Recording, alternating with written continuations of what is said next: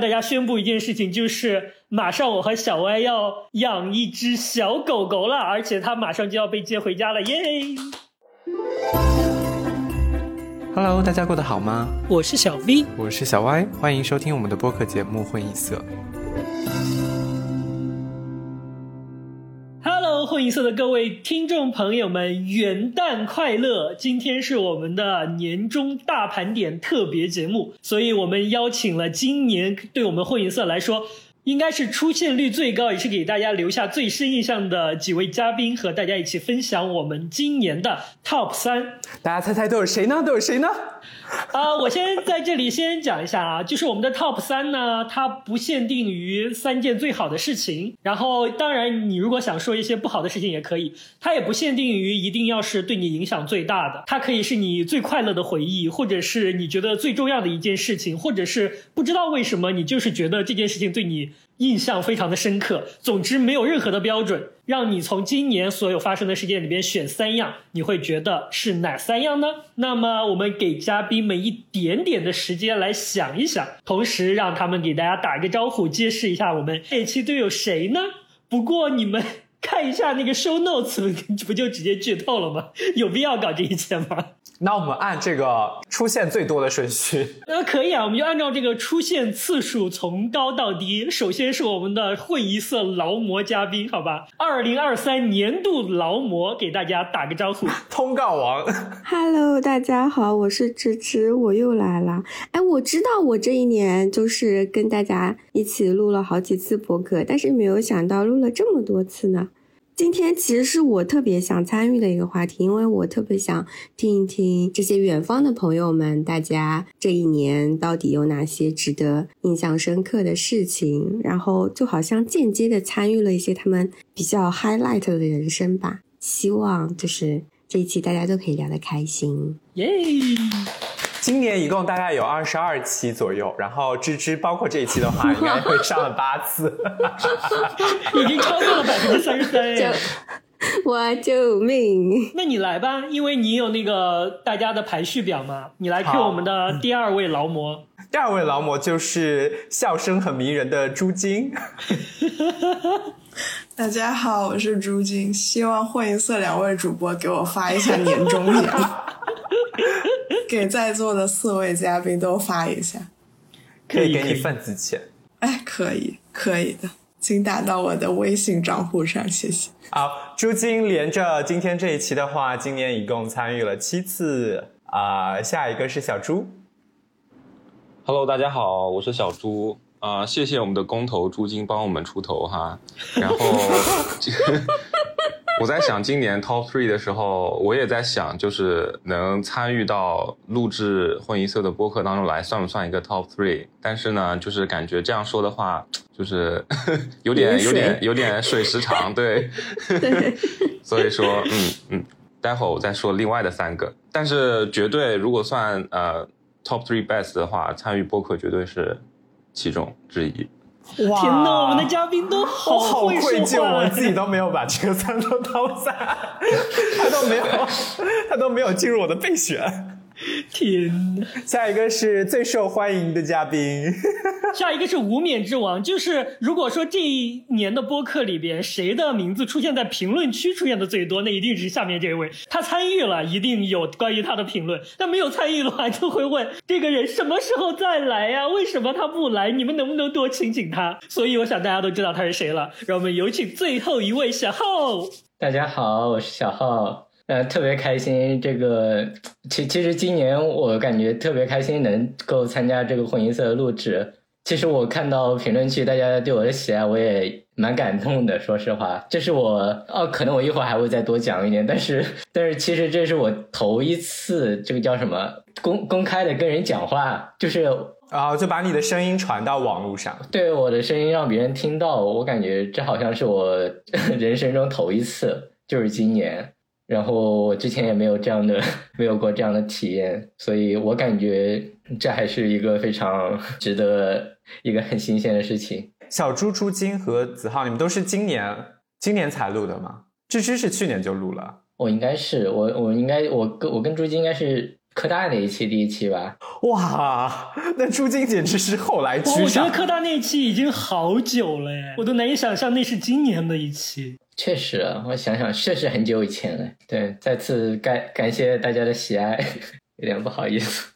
不要不好意思，你看朱金笑得多开心啊！我们的小小浩同学那个叫什么？心潮有些澎湃。这个，而且小浩同学最近特别需要大家多给他一些支持。这样把你的 email 留在底下。所以，如果如果就是评论区里边喜欢小浩同学的，请在这一期下面留言，给他一些支持和鼓励。好，那我们就言归正传，从二零二三年年度大事件第三名开始，谁想要先来呢？小歪，你先来吧。不一定是什么大事件。大家看过那个蜡笔小新吗？蜡笔小新他们有一个年终特辑，就是一家人坐在那儿，然后讲今年发生对自己印象最深刻的事情。这个就是我们的启发。对我来说，今年第三重要的事情就是哒哒哒哒哒哒哒哒哒哒哒，是什么呢？直升机啊呃，可能是去看流星吧？不是，这个是那个悬疑的音效，看流星吧。满月，你是不是要说这个啊？你我你要说的话，我就把你说掉了耶。你先说呗。好，你们两个人会重掉。那你可不知道我想说什么。我觉得前前两个应该不会重，但这个可能会重。这要从哪里开始说？我觉得在我们这个年纪已经挺难认识新的朋友了。然后，其实我跟马明远一直都比较 i，所以我们也没有什么交往的比较多的圈内的朋友。我指的是说同志圈内的朋友，几乎没有。就是一开始录播客的时候，我还设想说，因为毕竟是性少数群体，所以多做一些这个方面的内容。可是录到后面确实是比较难。找到可以聊这方面内容的人，原因就是我们两个比较 i，然后也不太愿意走出舒舒适圈去认识一些新的朋友。其实这个朋友也是，好像也是看马明远的视频，然后她男朋友是我们公司的同事，也来录过我们的节目。就是大概六七月份认识他们之后，他们就带我们体验了一些新的事情。然后我觉得对我来说印象很深刻的就是去看流星。我感觉看流星这个事情，大家都会有很多的幻想吧。啊、像我们高中的时候。然后也不是经常会有流星雨，但是会有播报有流星雨，然后我就会坐在我们家阳台上看天，可是看一会儿就脖子很疼，而且也看不到流星啊，因为城市里光污染很严重，我从来都没有看到过流星，所以大家说看流星的时候，我就想说哇，那这个一定很浪漫，一定是一个很浪漫的事情，因为他们两个还挺熟这方面的事情的，就是他们很喜欢户外，然后也经常出去观星，所以有他们安排的话，我感觉整个过程还是比较顺利。啊、而且我们也不用开车。如果大家熟悉我们的话，就知道我基本上不开车，主要都是马面开。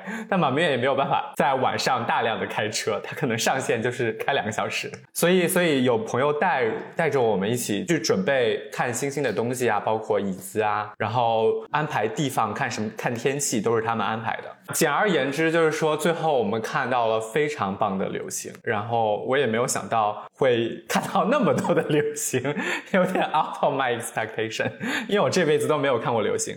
但流星雨的时候，你确实是你坐在那儿看着天，可能。没几分钟就可以看到一颗，然后包括我们还看到了一个特别亮的，叫火流星，是一个蓝色的流星，是蓝色的吧？绿色啦，绿色的流啊，sorry，I'm so sorry，绿色的流星。然后那天晚上还发生了一些很多很有趣的事情。大家会以为看星星的人会很少，但实际上我们去了一个非常偏僻的国家公园，从我们这儿开过去 maybe 四个小时，但是那天晚上被印度人包场。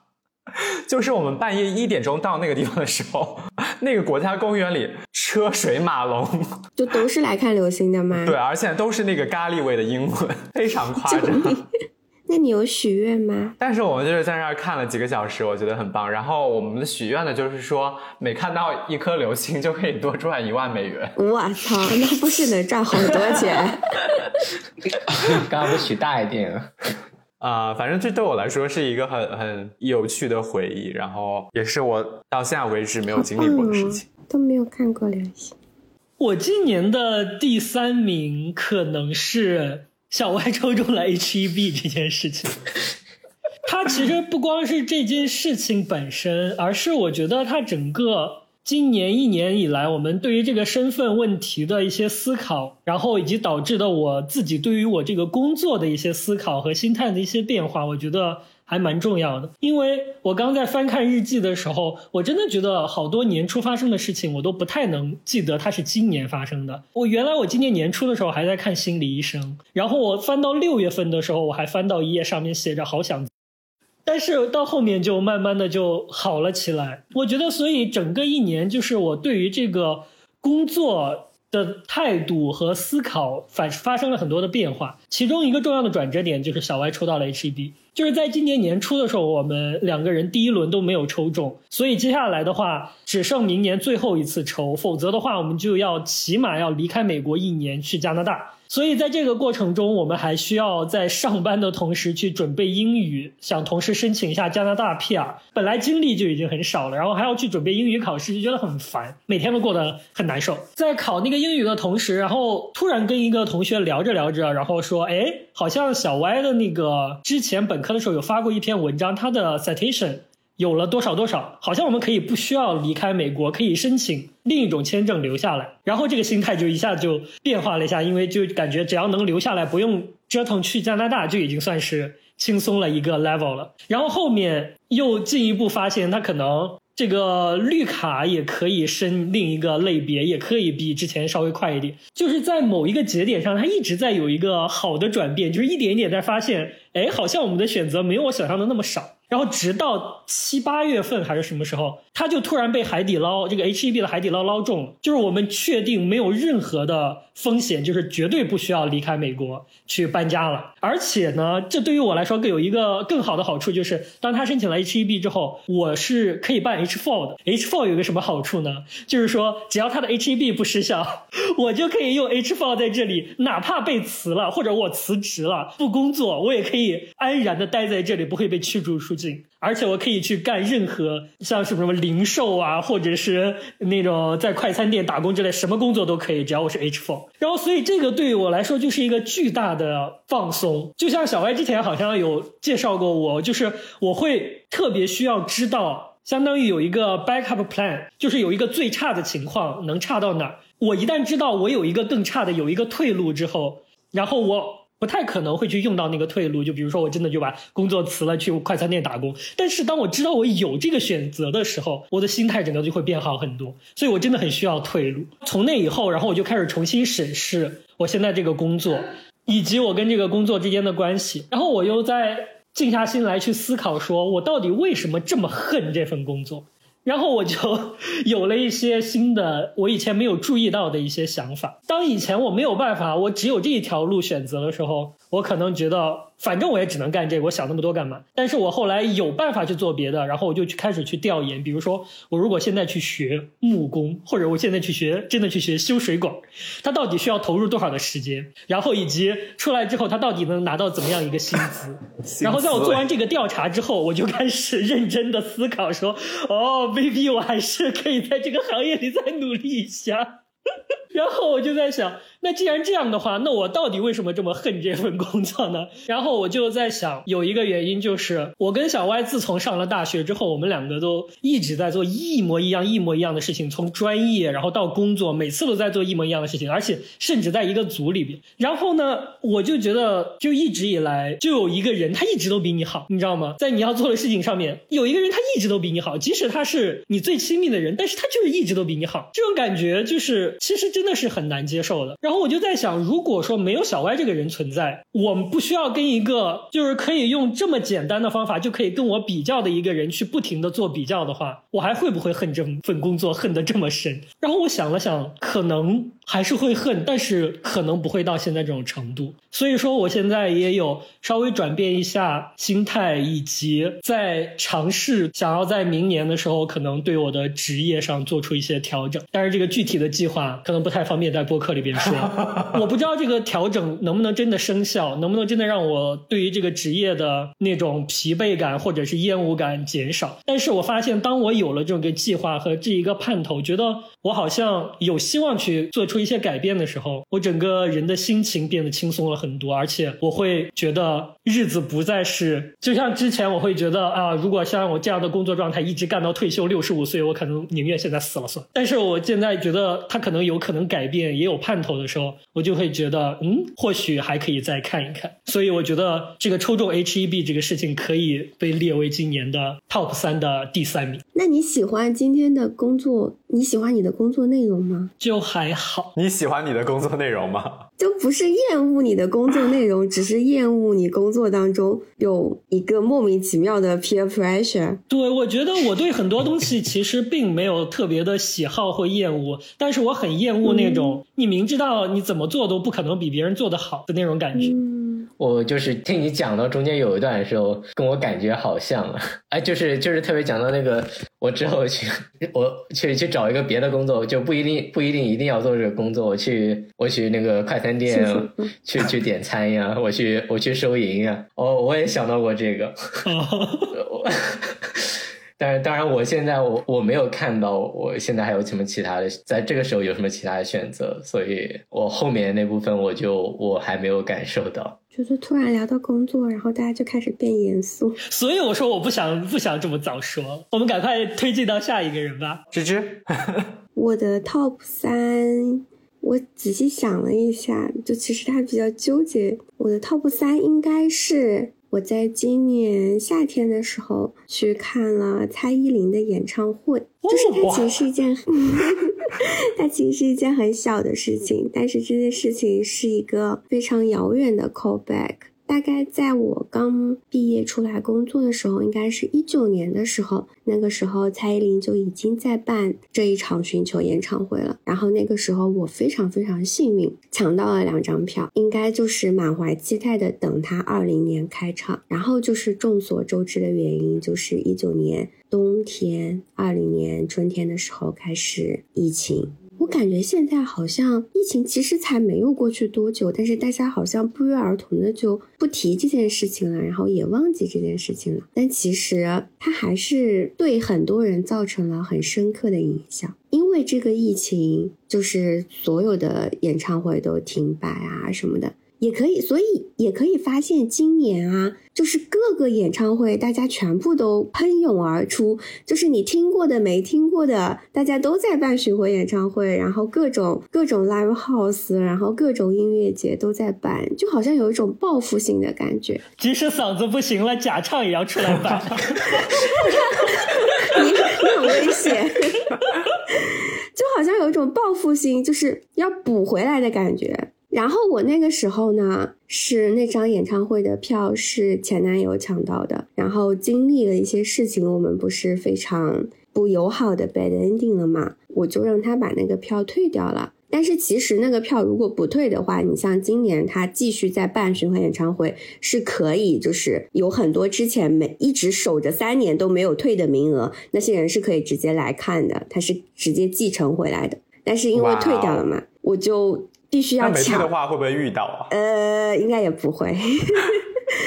我就必须要抢，然后今年抢演唱会的难度，我真的可能你们不在，就是不用不在国内，不知道国内的人潮有多汹涌。就今年抢演唱会难度，我懂的，我懂的。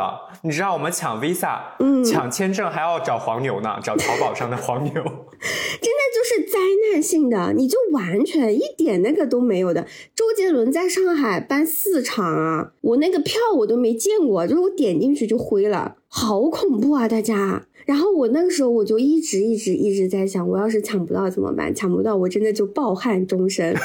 因为蔡依林她本身，你知道，她就是我为什么一直很想去看她，一个是因为小的时候我们一直听她的歌嘛，还有一个是因为她演唱会真的做得很好，就是她的视听，她的整个整个舞美，她是真唱真跳，就是一整场老娘不歇的那一种。对不起，影射了一些人。就所以，我就是儿时我就一直很想去看。如果我真的抢不到，我真的就是会不知道要怎么办。它就它是在我人生就必做事项清单的一项事情。哇，你有人生必做事清单？就差不多，你知道有些有哪些事情一定要去做啊？说一个我们那个 surprise 的呗，跳跳伞、蹦极。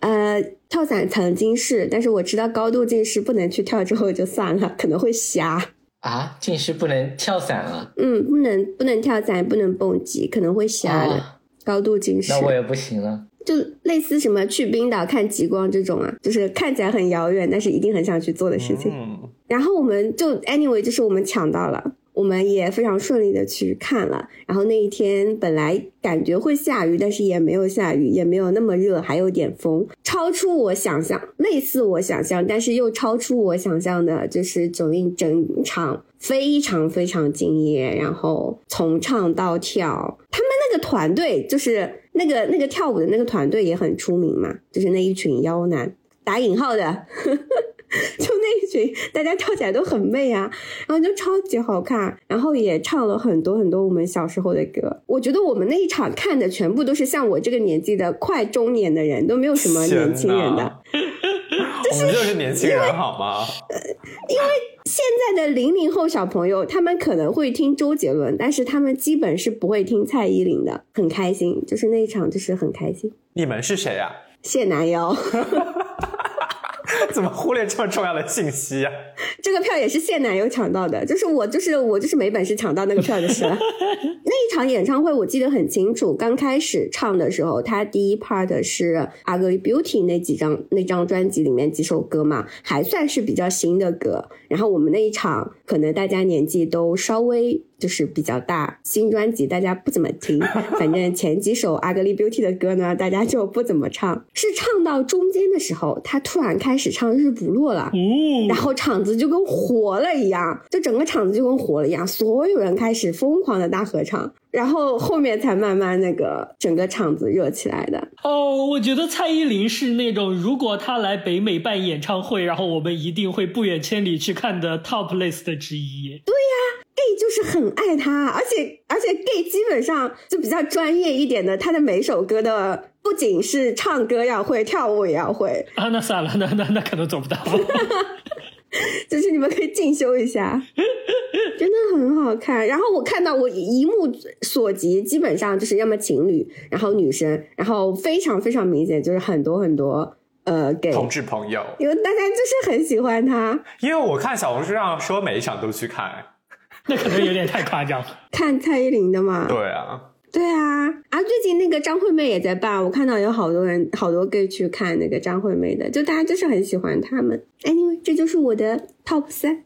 好的，小猪，OK，我我我感觉我的我我其实 top top three 没有就是先后的，就是我其实今年过得也挺平稳，就是挺平淡的。我可能跟大家感受的有点相反，就是我觉得今年过得特别快，呃，因为我的每一天其实都挺重复的，没有太多值得说到的事情。但是刚刚听到马明远说到 peer pressure 这件事情，我就想到我 top three 里面有一个跟 peer pressure 相关的，就是我今年参加第一次学术会议，但是它它是它是面向就是学生的学术会议，所以说整体来说非常友好，但是还是碰到了高端局，感受到了一定的压力，然后也感受到了就是法律这个学术圈子的人其实都是在各说各的，各玩各的。我其实现在做的这个领域，在我们学校是一个不是很主流的领域，然后我们的呃我们的学院其实没有跟我这个领域对应的研究中心，所以说其实是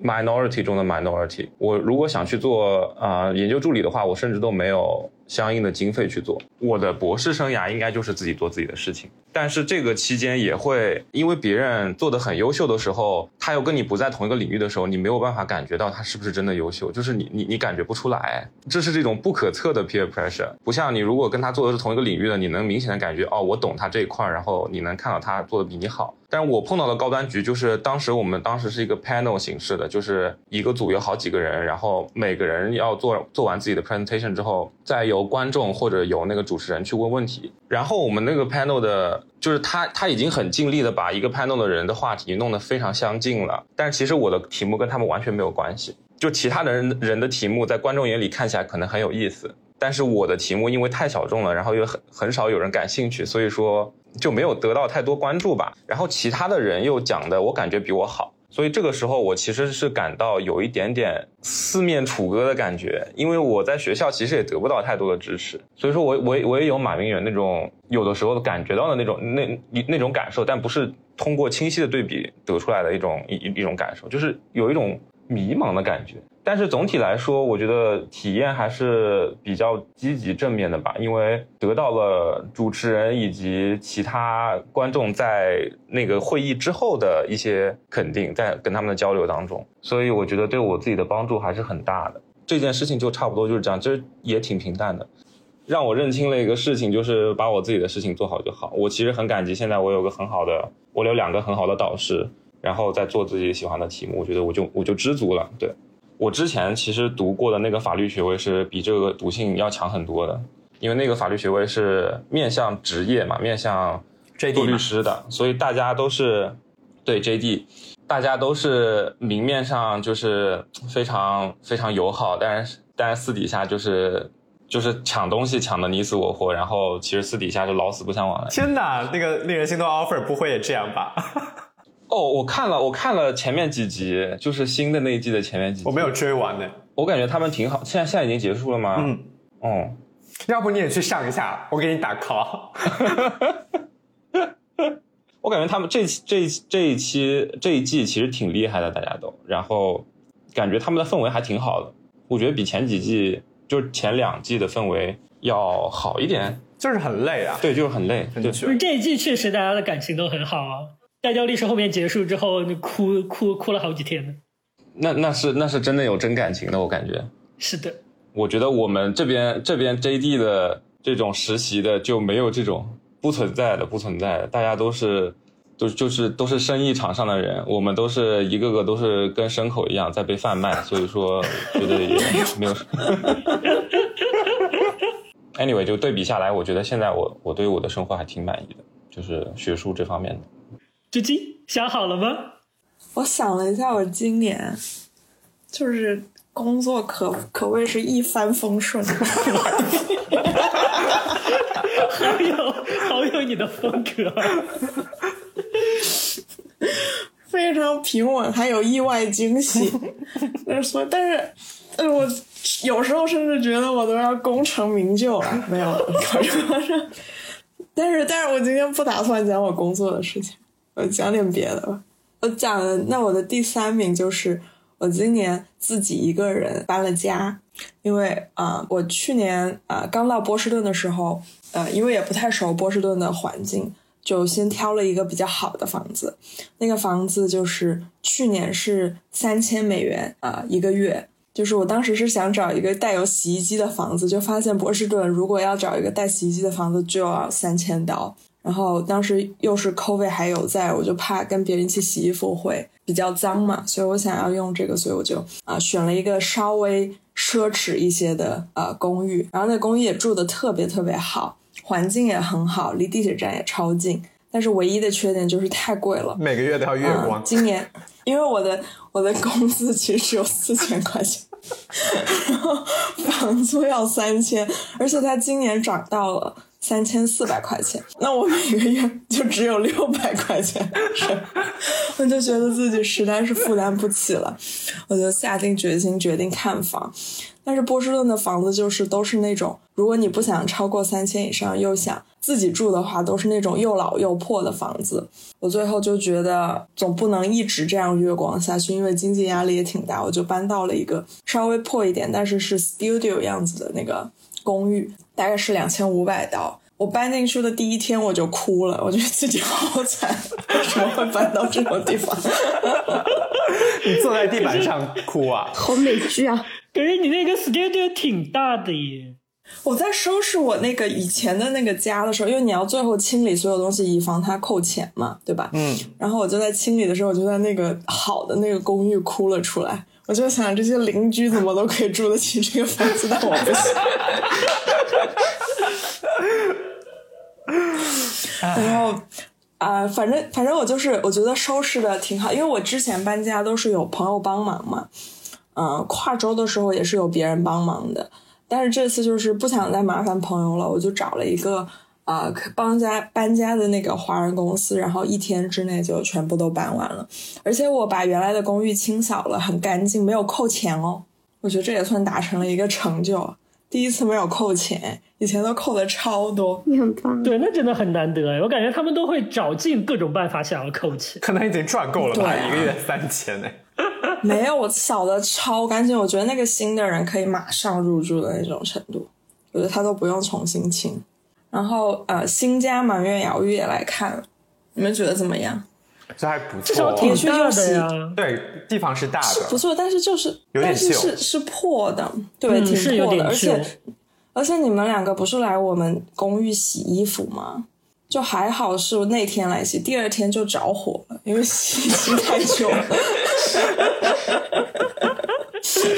还好提早一天来了，就我也第一次经历这种洗衣机着火，然后整个好像两周都不能洗衣服，What？所以你们是那个洗衣机的最后一批顾客。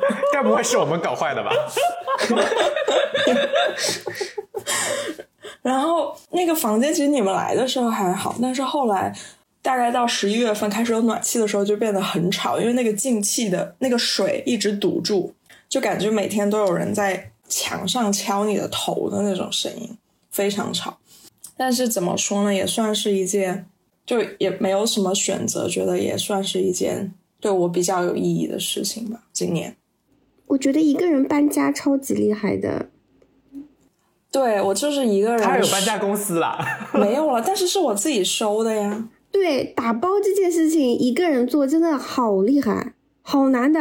Where is your boyfriend？他没有来啊，他当时在忙毕业的事情，而且而且我一个人打包二十个箱子，所以我后来发现我很有打包的天赋。我来说跟马明远开一个哦，开，搬家公司，对，这是我们另一个你知道生活的希望。除了水管工木工之外，还可以开搬家公司。其实我觉得这个更现实一点，因为我负责打包，马明远负责开车。就需要有个人搬。先去考一个大货车的驾驶证。其实张子浩，你要是想来，你也可以加入我们，帮忙一搬起搬。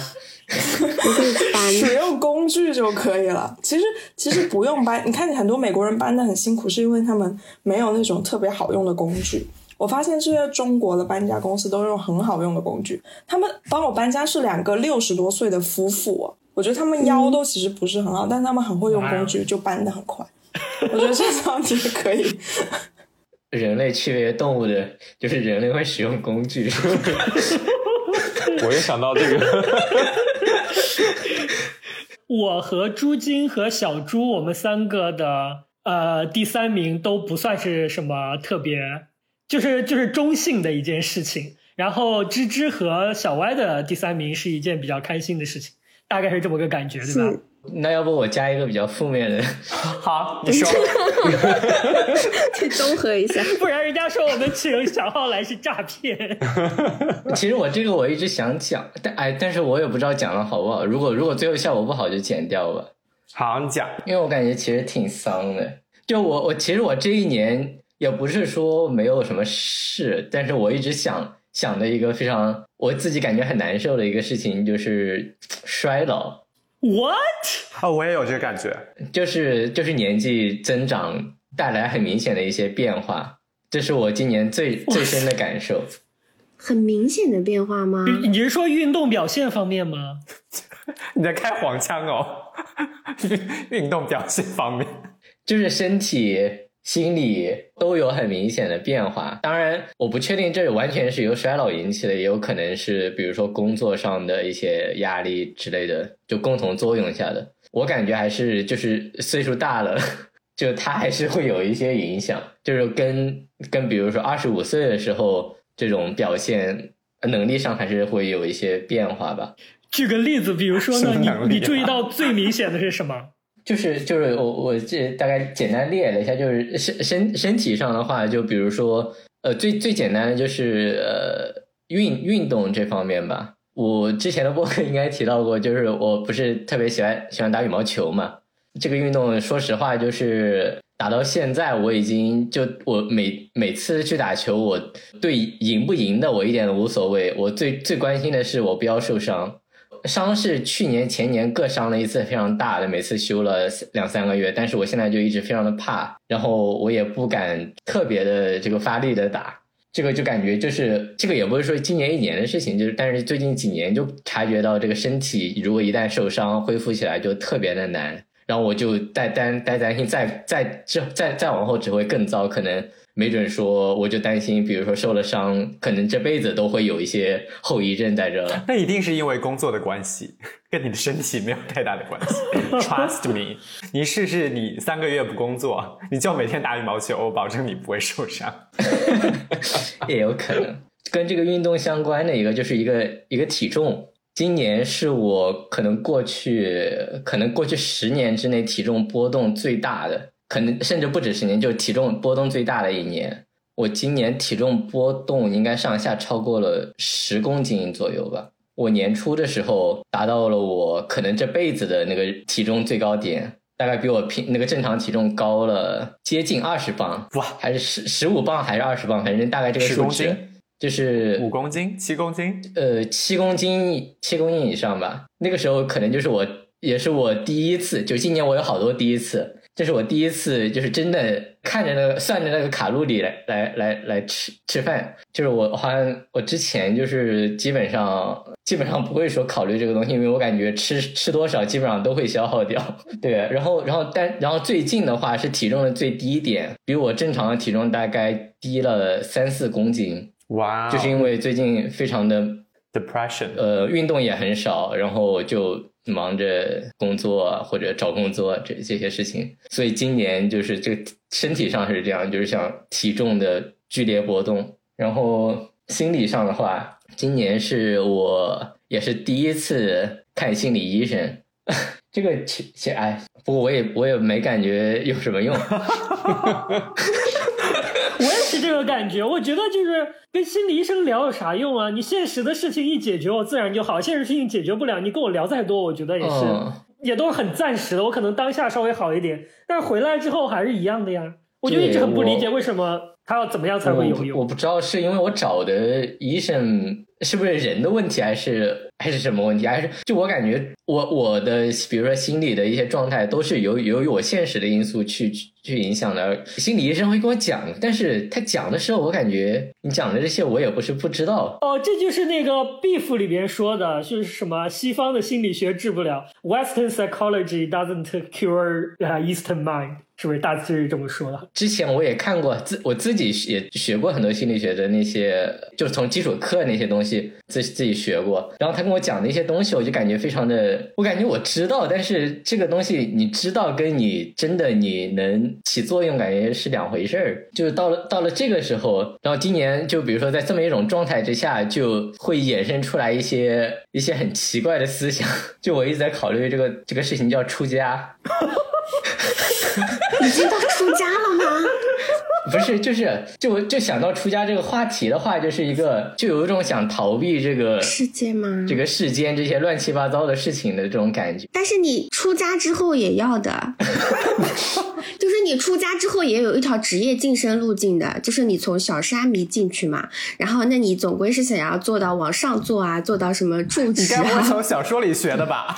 不是的呀，因为我前两天听了一个什么香港那边的一个假尼姑骗。骗钱案，他就是，你知道吗？就是寺庙里面也有很多勾心斗角的。你在底层啊，你做那些小沙弥，你就是被压迫的。你要往上做，做到尼姑女王，做到住持什么的，然后你就会，你就会有很多什么香火啊，这种什么香香客啊来找你供奉啊，你就会很很有钱。他其实也有很多很脏的勾心斗角的。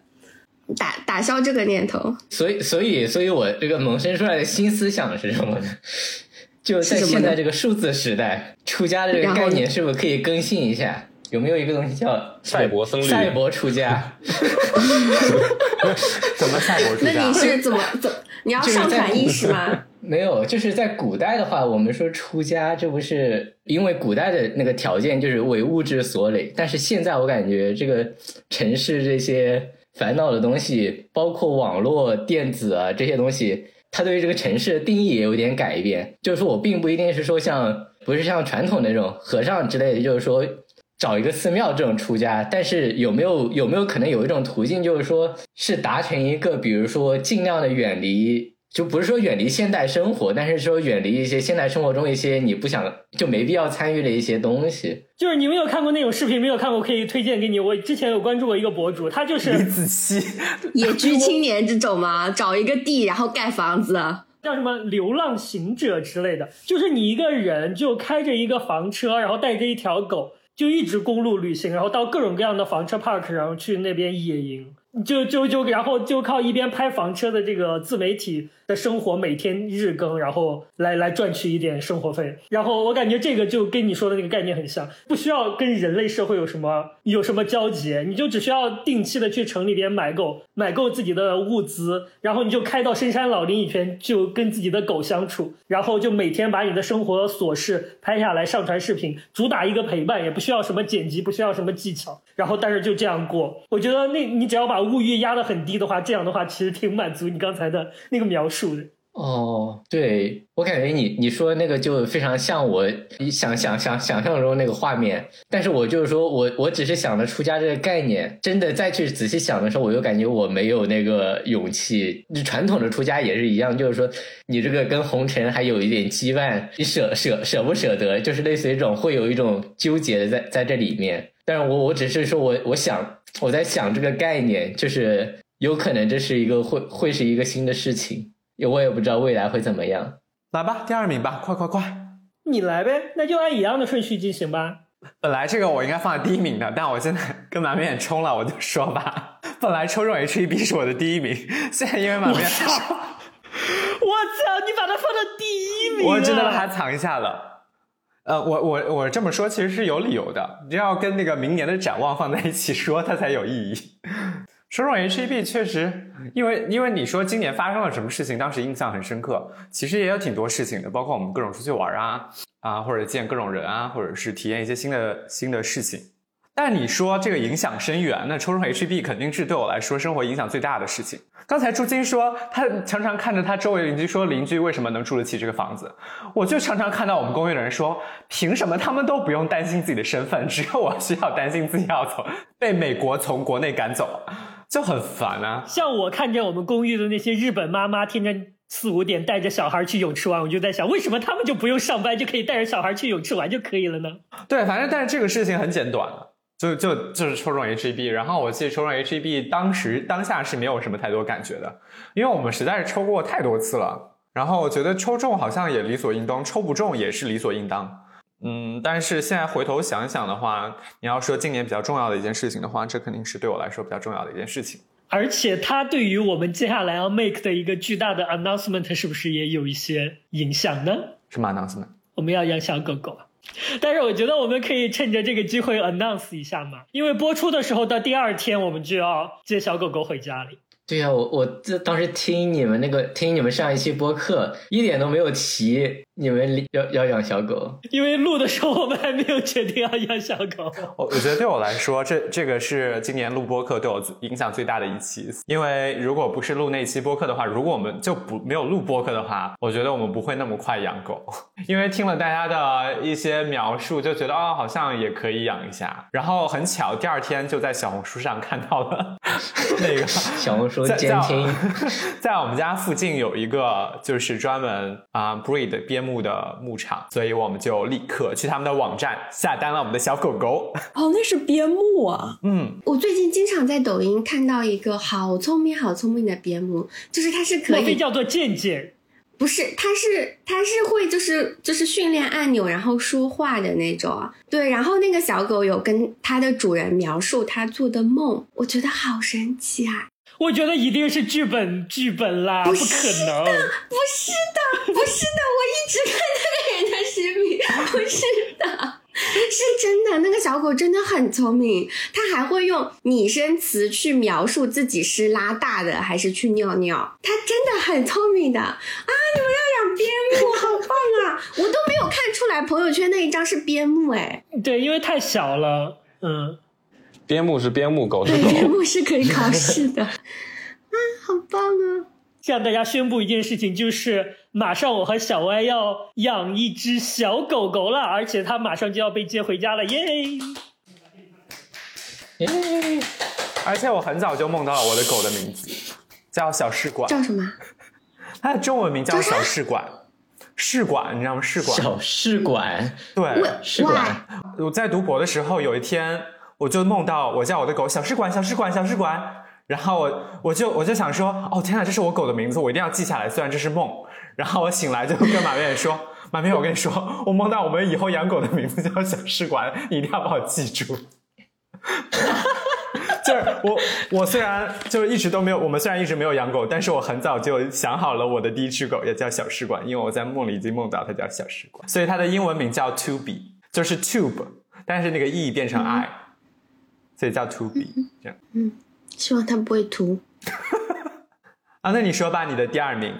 好，我的二零二三年年度大事件第二名是去波士顿旅行。哦，其实我在想了很多啊，就是我想我们每一年，你看在这里工作都是差不多的，然后每一年基本上就是靠各种各样的旅行来穿插起来。比如说，我们每次到三月份一定会去 Vegas，那是小歪的生日，然后 Vegas 又比较近，然后就我们。大概过去两三年吧，每年的三月三号的时候，我们都在 Vegas。然后到了五六月份有一个长假啊、因为我们公司每个季度会有两天的额外的假期。然后五六月份的长假，今年是去了塔后。七八月份到八九月份，然后就是波士顿这一次。十二月份的话，就是我们即将要去的，就是另一个地方，以及感恩节的时候我们会去夏威夷。所以我感觉这一整年的这个日历都是靠一次一次的旅行串联起来的。所以我在想，这几次旅行里边肯定是要挑出来一次，然后当做我的 top three。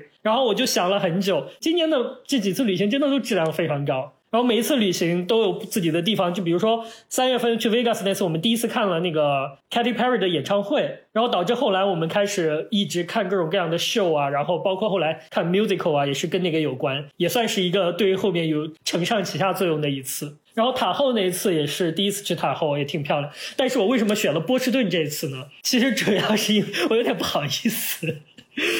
我像小歪刚才说那个，他觉得现在我们两个都不认识新的朋友啊，这个是一点。然后关于交际圈，我自己的认识是，除了我们两个都不怎么交际新的朋友之外，有一天我突然发现，我好像环顾四周现在的这些朋友，我总 somehow 感觉好像是主要是以小歪的朋友为主。哦，就是感觉是小歪的朋友和我，然后我和他们也是朋友，但是我总觉得他们是先成为了小歪的朋友，就有这么一种感觉。就其实我说实话啊，但是我可能有一点那个什么，但是我说实话，我在我心里边，我曾经一直也是这么认为朱金和小浩的。我觉得朱金和小浩他们是跟小歪的关系应该是比跟我的关系要更进一步的。但是这次我们去波士顿的时候，就是这么血淋淋啊！因为竹晶和小浩他们两个人的表现，就是让我觉得非常的羞愧，你知道吗？就是首先第一个就是说小浩他当时是因为那个时间上有冲突。当然，他那个肯肯定有很大一部分原因是为了去看竹晶，然后去看姚玉之类的。但是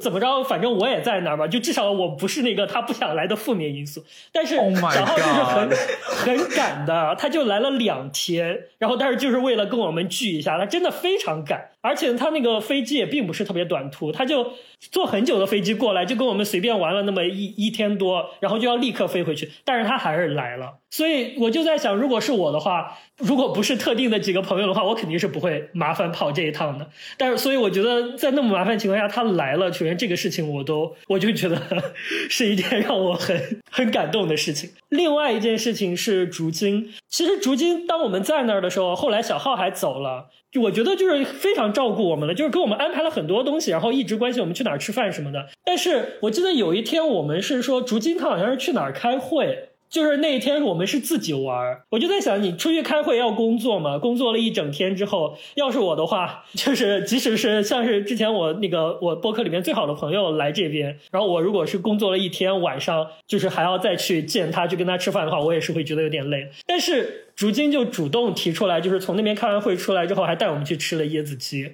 就让我觉得好像还有喝慈禧，啊，对，还要喝慈禧，哦，慈禧最近开来湾区了，呃，这个我觉得好像一直以来，在我的心里，我把人家当做是小歪的朋友，可能顺便在一起玩，但是我没有想到，在在我们真的就是在线下相聚的时候，他们愿意为了小歪或者愿意为了我，然后花出来这么多的时间，就是让我觉得非常的。就感觉可能之前的一些认识上也不需要区分的那么绝对，或者是有那么样一一种想法，就是在一起相处，就是在一起相处，没必要分他是小外的朋友还是我的朋友。那芝芝和小猪也是我的朋友啊。对啊，其实就是原因之一啊。就是我说，为什么录播课的时候都是小歪能找到各种各样的朋友，而我就找不到呢？小歪和他的朋友和马明远。对啊，就是录播课发嘉宾的时候，我一直就是这样的感觉。小歪可以找到这么多的人来录播课，包括朱金和小浩都是小歪喊过来的，而我就每次在想，我想喊人家，嗯，会不会有点麻烦人家？然后他可能也不一定愿意来啊，算了，就是我一个人都叫不过来。还好有菲菲，对，还好有菲菲，我只有菲菲，我就非常的纠结这个事情。就是朱金和小浩那一次，就是让这个去波士顿的这一趟和其他的旅行都不一样，因为它多了一个人的因素在里。哇，你要不要再讲场面话？我所以，我愿意把它放在我们所有的那个旅行里边，我觉得是今年印象最深的一次。哦，哦，好感人、哦！我真是这么想的。我好感动哦，我听了感动。这就是为什么我想来参加这次播客，就想听到这种故事。这 样显得我好自私哦，好冷血哦。真的，你们没有发现吗？那些嘉宾全部都是小歪拉来的嘞，几乎。嗯，那你也没有邀请我，对，但是就是我就不好意思开这个口。对，我也想说，就今年第一次，如果马明远是你你叫我来的，我也会来啊。我觉得本身你们俩主持这个东西，就是我觉得很有趣的一个平台，我就想来。就是我觉得跟人的惯性的问题，就是有些人他是会主动发起聊天的人，有些人就是会被动的，就是你发起聊天，我也会很乐意去跟你聊天的人。他是一个，就是我本身我也是一个非常被动发起聊天的人，就可能小歪他就是一个乐意去主动发起聊天、主动邀请的人，这个是我感觉是 DNA 里的东西。对，我也觉得，随着就是刚才说的，我也我特别同意那个感觉。我感觉人的基因里的一些东西，就是我我也我也其实我也经常会，我不好意思去麻烦别人，然后我也不会去主动去问。就是我感觉跟王源你刚才表达那个想法，我特别能理解。而而且像像小猪说的，如果是如果是你直接来问，我肯定也会来参加的，因为我也觉得录播课是一个 这个是挺挺有挺新鲜、挺有趣的一个事情。嗯，好吧。芝芝，你的第二名，啊，我的第二名，我本来，嗯，大家都在说很开心的事情，我我的第二名其实是一件不是很开心的事情，因为我自己给自己列了三个很好的事情，但是我今年也有经历一些不是很好的事情嘛，然后如果把它们综合在一起的话，我觉得这件事情是可以排到第二名的，就是今年夏天的时候，应该不是今年夏天，应该是，呃，一直，呃，我妈妈她那个就是肺部那个地方就会有一些结节，然后会慢慢的变大。然后今年夏天的时候，他们就是来上海找我的时候，然后我们就去医院就是看病嘛。嗯，我先说他的 ending，他的 ending 是医生一开始觉得要动手术，后来觉得可以再观察一段时间，所以可能呃寒假的时候他们要再过来再拍个片子，再看一眼状况。嗯，但是整个事情处理完之后，我真的有一种感觉，就是嗯，爸爸妈妈在，就是我们已经到了不得去不得不面对父母衰老这件事情的年纪了。就是我以前看过一个一个一个说法，就是你其实人生可以非常放纵的、肆意的去玩的年是不是很多的？首先你要成年，然后你要有一定的经济的能力，你才可以负担你到处去玩。其次，最重要的一点是你没有上有老下有小的这种顾虑，就是你不需要去负担别人的一些人生。然后这几年，你其实是你最肆意、最开心的时候，你可以想去哪里就去哪里，你可以完全过你自己想要的人生。然后我发现，其实我们可能已经慢慢的进入到了一个没有办法那么肆意的年纪了，因为我们要开始慢慢的负担起爸爸妈妈的人生了，这是让我觉得非常难过的一点。而且我我我爸爸妈妈他们会有那种感觉，就是让我突然觉得啊，他们真的有点老了。特别是我们带他去就是很大的医院嘛。上海医院我真的我很不能理解，就是那医那些医院建的为什么会那么大？他们进去之后第一反应是很茫然，因为人太多了。就国内人很多，人太多，然后现在又在推广各种电子的东西嘛，你要扫公众号，你要去就是手机支付，怎么怎么样，很多人都是懵掉的。我带他们过去，然后我自己还要先看一遍这些流程要怎么做，然后有很多人工窗口排的老人家，他就是没有人带的，然后你就只能一遍一遍的去问窗口后面那个。那个工作人员，哦，我这个要怎么怎么办？还有很多是外地过来的，我这个这这个要怎么办？会觉得有一点难过。就是这件事情对我的影响，其实，嗯，就是在我这一年，可能未来，就是我不知道它是一个开头还是一个结束，但是我觉得这件事情在我这一年是非常非常，呃，影响很深的一件事情啊，有一点。有一点，有一点丧，会好起来的，会好起来。有一点丧啊！你们说一点开心的事情吧。小猪，呃，我我要说的这个就是好像也不是什么特别让人开心的事情，因为事情最近出现了转折，原来是挺开心的事，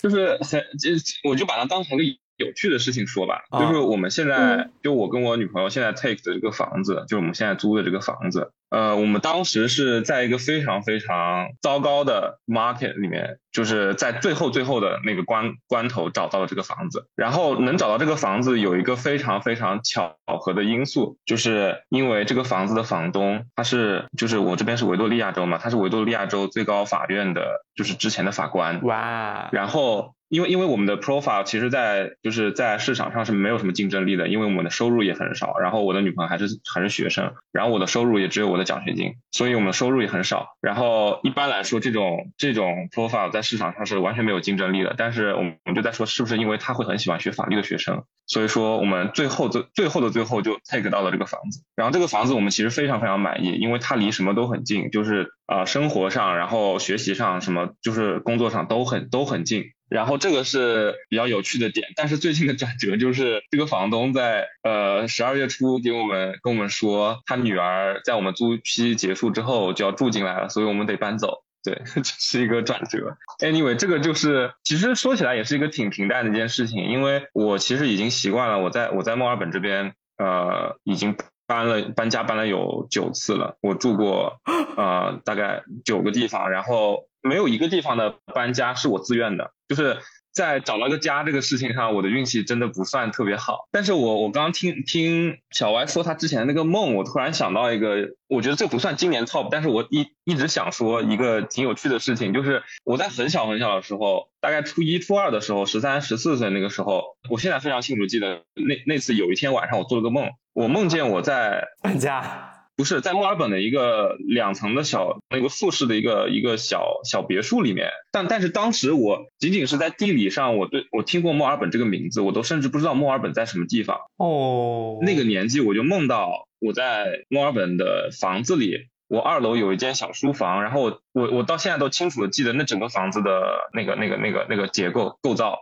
跟它的里面家具的摆设，以及它离海边有多近，我我都我到现在都记得。我在后来出国读书，我先去的我先去的英国嘛，然后后来来到澳洲。这个期间我是没有想，就是我没有回忆起来过这个梦，其实。但是当我在澳洲真的搬了好多次家之后，我突然有一瞬间意识到，我我就是在墨尔本，我过了好好多年，然后我对这个地方也有一种就是我的 second home，就是我的第二个家的感觉的时候，我突然回忆到那个梦。然后我感觉是不是就是其实人有的时候是会做就是预能预测未来的梦的。平行世界的你，对对对，神奇啊！对，所以说我我虽然在这边就是很。怎么说很很很漂泊，很 很颠沛流离，在住房这件事情上，但是我一直是保保有信心的。我觉得我应该会在这里留下来，就至少能在这里找到一个比较能安稳的住下来的地方。我我是一直有信心的，就这个梦其实一直在支支撑着我。是靠梦在支撑啊！梦想梦想。我我记得有一个。挺偏宗教的一个一个一个都市传说的说法，什么吸引力法则啊？就是 不是不 是，就是就是那个那个那个那个想法是说宇宙当中有一个什么什么中心来着，就是那个数据中心，就是那个数据中心蕴藏了这个宇宙从开始诞生到结束所有的信息，然后它是跟时间无关的。但如果你能访问到那个中心的话，你就能知道你未来会发生什么。然后做梦是一种途径，啊，好浪漫啊！但这个挺扯的。但是当时我听到这个的时候，我觉得挺神奇的。这个这个其实我前两天刚在想，跟那个赛博出家联系起来。这期的主题是赛博出家。赛博出家。就部分概念，我是想的，就是人 人这一生在宇宙中，这个定下的轨已经是一道确定的轨迹，我们只不过是在循着这个轨迹走而已。至于至于说至于说我我怎么去看到这个东西，就我我我思考了很多之后，我是觉得，因为我知道我是看不到这个东西的，所以即便我的人生已经是一条确定的轨迹，但是对对对于我来说，这个这个都不重要。不知道是不是有点有一点禅意，可能有点喝多了。有点 zen，没事，可以的，大家都听得懂。我觉得，哎，算了，等到等到我最后再说的时候再说吧。那个朱晶，呃，我今年 top two 是我今年跑的第一个马拉松吧，我觉得算是一件很大的事情对我来说。我第一次跑半马是二零一五年在合肥，就是别人莫名其妙在跑前一天给我拿了一个别人的名额，所以我所以我我登记的名字还是一个陌生人的名字。叫什么呀？我都不记得了，可能也是科大有一个什么人，我也没有交钱，就稀里糊涂去跑。其实现在想来还挺危险的，但是当时是有一个同学陪着一起去跑，所以相对来说还是比较轻松的。然后后来一七年又跑过一个半马，但是之后我就没有再跑过步了，因为我当时很迷恋健美健身，我觉得肌肉才是比较 美的东西。还有喝酒啊？当然是了。然后后来呃，健身一直到快二零年嘛，嗯，都健得很不错。但是突然疫情来了，健身房都关门了，就遇到了一个比较难维持的一个状态吧，就很难再去举铁呀、啊练肌肉啊这些。所以我就开始想，要不就跑步。然后我就从大概去年开始跑步，然后跑的也贼慢，因为很多年没有跑了，我觉得心肺跟肌肉都跟不上，然后跑的贼慢。然后今年就突发奇想，想着，哎呀，都快三十了，不如跑一个马拉松试一下，也算是完成一个那种心愿。就像芝芝说了，可能你人生是有一些想要完成的事情，就比如说跑马拉松，对我来说就是一件这样的事情，所以我就开始在五月份的时候，我就报名了一个这个十月份的赛事，就是在波士顿这边当地的一个呃小型的赛事，大概只有不到一千人参加。然后我就在网上找了一个免费的十六周的训练计划，就跟着跑，超累。那每周要跑好像七八十公里，超累。然后我每天我每天早上跑完之后，我在我在学校就就要睡一个小时才能 才能开始工作。我那段时间精神非常萎靡，然后就每天都快要睡着了。然后就，但是觉得是因为是第一次做这个事情，所以就觉得还是有一些新鲜感，然后还是就是比较好的完成了这十六周的训练计划吧，啊，可能完成率百分之八九十这样，也不是所有都做到了。哦，这一切都是我自己做的，我也没有找一个跑友，所以我现在想想还是挺难得。哇塞，真的很厉害！我觉得我我今年很多事情其实都是自己做的，我就去跑了。然后我本来给自己定的一个目标时间是四个小时二十分钟，我还跟我的，因为我朋友会最后呃最后去接我嘛，去看一下我。然后他们说你的预计时间是多少？我就说因为是第一次跑，跑完就比较好了。呃，预计时间大概是四小时到五小时之间嘛，他就觉得应该四个半小时差不多。但是当我到现场看，我就想跟一个配速员，发现最慢的配速员是四个小时的。然后就被迫 跟着四小时的配速员跑，然后因为太快了那个配速，我一开始就心跳一百八了，然后就觉得我已经快要死了。我跑了可能五公里，我就觉得操好累。但是我觉得我有一个优点，是我这个人有强大的意志力，我就是靠我强大的意志力坚持了四十公里。哇，然后哇，好然强！后最后就三炮就跑了大概四个小时，然后也觉得超过了自己的目标时间很多，也觉得是挺了不起。我觉得人人还是很很能突破自己极限的事情。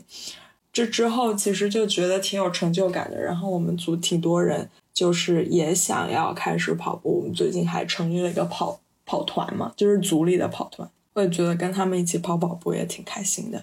这算我的 number two 吧。哎，我能不能说买 number one？就是因为我妈都要叫我吃饭。好的，好的，说吧。Number one 就是我最近回国了嘛，就是因为其实大家都有相同的原因，就是疫情加上留学生身份，大家很多年都没有回来了啊。我不知道你们有多久没有回家，我我大概是五年没有回家过。然后五年了，我们也差不多。我也差不多其。实我刚才也想，就我也想把这个当我的第二个讲。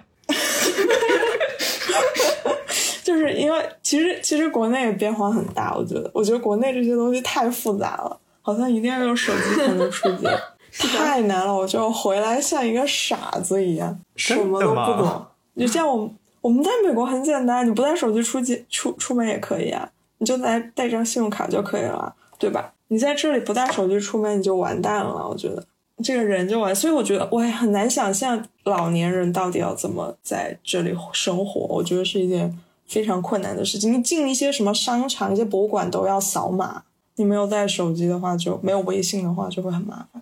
但是 anyway，就是十二月份，就十二月初的时候终于回来了嘛，就还是挺开心的。我回来一个原因就是因为我外公外婆其实就呃年纪比较大了。就觉得生病比较严重，我妈就说：“那回来看一下吧。”我是回来看，确实情况不是特别好。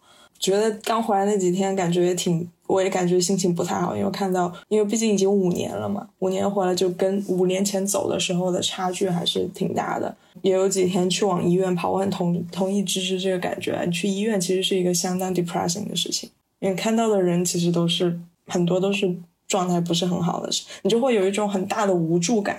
特别是医院的事情也是很复杂的，嗯，环境也不一定特别好，这是一个相当大的无助感。但是总体回来说，回来还是很开心的。然后回来的进程也非常的快，就是我刚回来第一周是在家待着休息了一下，然后去看了一下外公外婆，看了一下我爸妈，还有一些亲戚朋友。第二周我就去天津，就是我男朋友的城市，见了一下他的父母，就感觉彼此的关系就非常。拉近了，虽然我们也在一起很多年，但是始终就是我们两个的事情嘛。但是你见到对方家人、朋友的时候，其实你们的关系是一个更大的一个跃进。然后他现在也来了我家这边，就在广州这边也见了一下我的父母。我觉得就是一个，就感觉更像是大人的那种关系。我觉得谈恋爱更像是一个小孩在那里谈两个人事情，但是见父母这件事情是一个很很像大人的一个事情。啊，所以这个感觉也挺好。然后我本来是没有很想结婚的，我觉得结婚的意义好像不是很大嘛，因为两个人只要在一起，永远就可以在一起。但是现在觉得可能还是需要一个东西去更推进一下这个关系吧。我觉得也是两个家庭更好的一个认识跟结合。所以我觉得回国的好像一下进步了很多，就跃进了很多的这个感觉，我觉得也不错。就这样啦。好，那你要去吃饭的话，你可以先先走。好，我先这样了，谢谢，拜拜。我本来说我什么都不想讲，但是，就但是这个也很丧。回国这个事情，今年其实不是不是说一个特别的事情，但是今年就是做梦，我经常会梦到回国，而且而且基本上我梦到回国，最终都是一个噩梦。哦，为什么？为什么？不是说回国这件事情本身是一个噩梦，但是我就是我，比如说我平时我真的很想很想要回国，我特别想回家见见我的爸爸妈妈。然后我哥哥的两个女儿也现在，我我哥哥大女儿应该是我出国后的，就是我上一次回国之后的一年之内出生的。就我至今就只在呃打打那个微信电话视频的时候我见过他，也以及他们会在那个群里面发他的那个视频。现在应该已经呃四五岁了，然后我也没有见过他小女儿也也有两岁了。我就经常做梦，我就梦到我就回了国，然后我跟他们非常开心，跟他们就是在一起，然后突然我就会感到一件非常可怕的事情，说，哎呀，我我好像已经回回不去了。就我我就是我就是说我好像就是类似于那种我在这边的工作已经没有，我是说回 回不来美国了哦，哦，这个意思。啊，对，就是就是我不知道为什么我就感觉非常的怕，就是我就是感觉就是回了国，然后那个我要签证什么的，然后就签不出来了。然后我这边的工作呀，我这边的科研呀，我的所有的我，比如说我我的职业呀，我的什么感觉，虽然事实上不一定是那么回事，但我感觉我好像我的一些职业啊什么的都没有了，什么都没有了。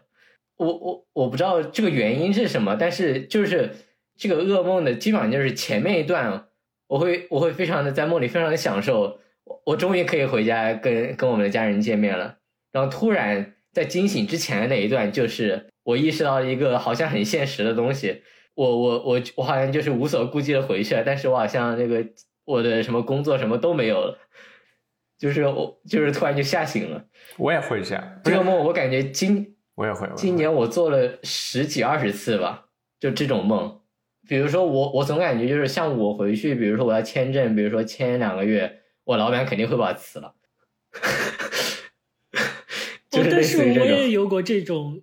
好像就之前就觉得工作很那个的时候，我也是有这种想法。我觉得为什么我们辛辛苦苦的读了这么多年书，然后好像每一步也都走得挺顺利的，但是却仍然到了一个节点，就是你一旦往后退一步，就好像之前做的所有事情都瞬间消失了，什么都不剩了。一旦放弃了这里的工作，首先你身份没了，然后你工作没了。然后你回国之后，你在国内你也不是应届生，你也没有工作经验，国内工作还不好找，然后一切都回到原点。就这么多年，就是 从你那么努力的一步一步上学上到现在，明明应该说人生的路要越走越宽，但是走着走着却发现走到一个独木桥上了。你你往旁边走一步，你就直接掉进悬崖里边。之前我也是一直觉得很不能理解这个事情，为什么我们的路没有越走越快，越走越限制？就大概我觉得跟小浩现在这个做的噩梦有点像这种感觉。对，就是我我也是这么想，有一个有一个想法，就是我总感觉我在被某种某种东西裹挟着，一直要向前走，不能停。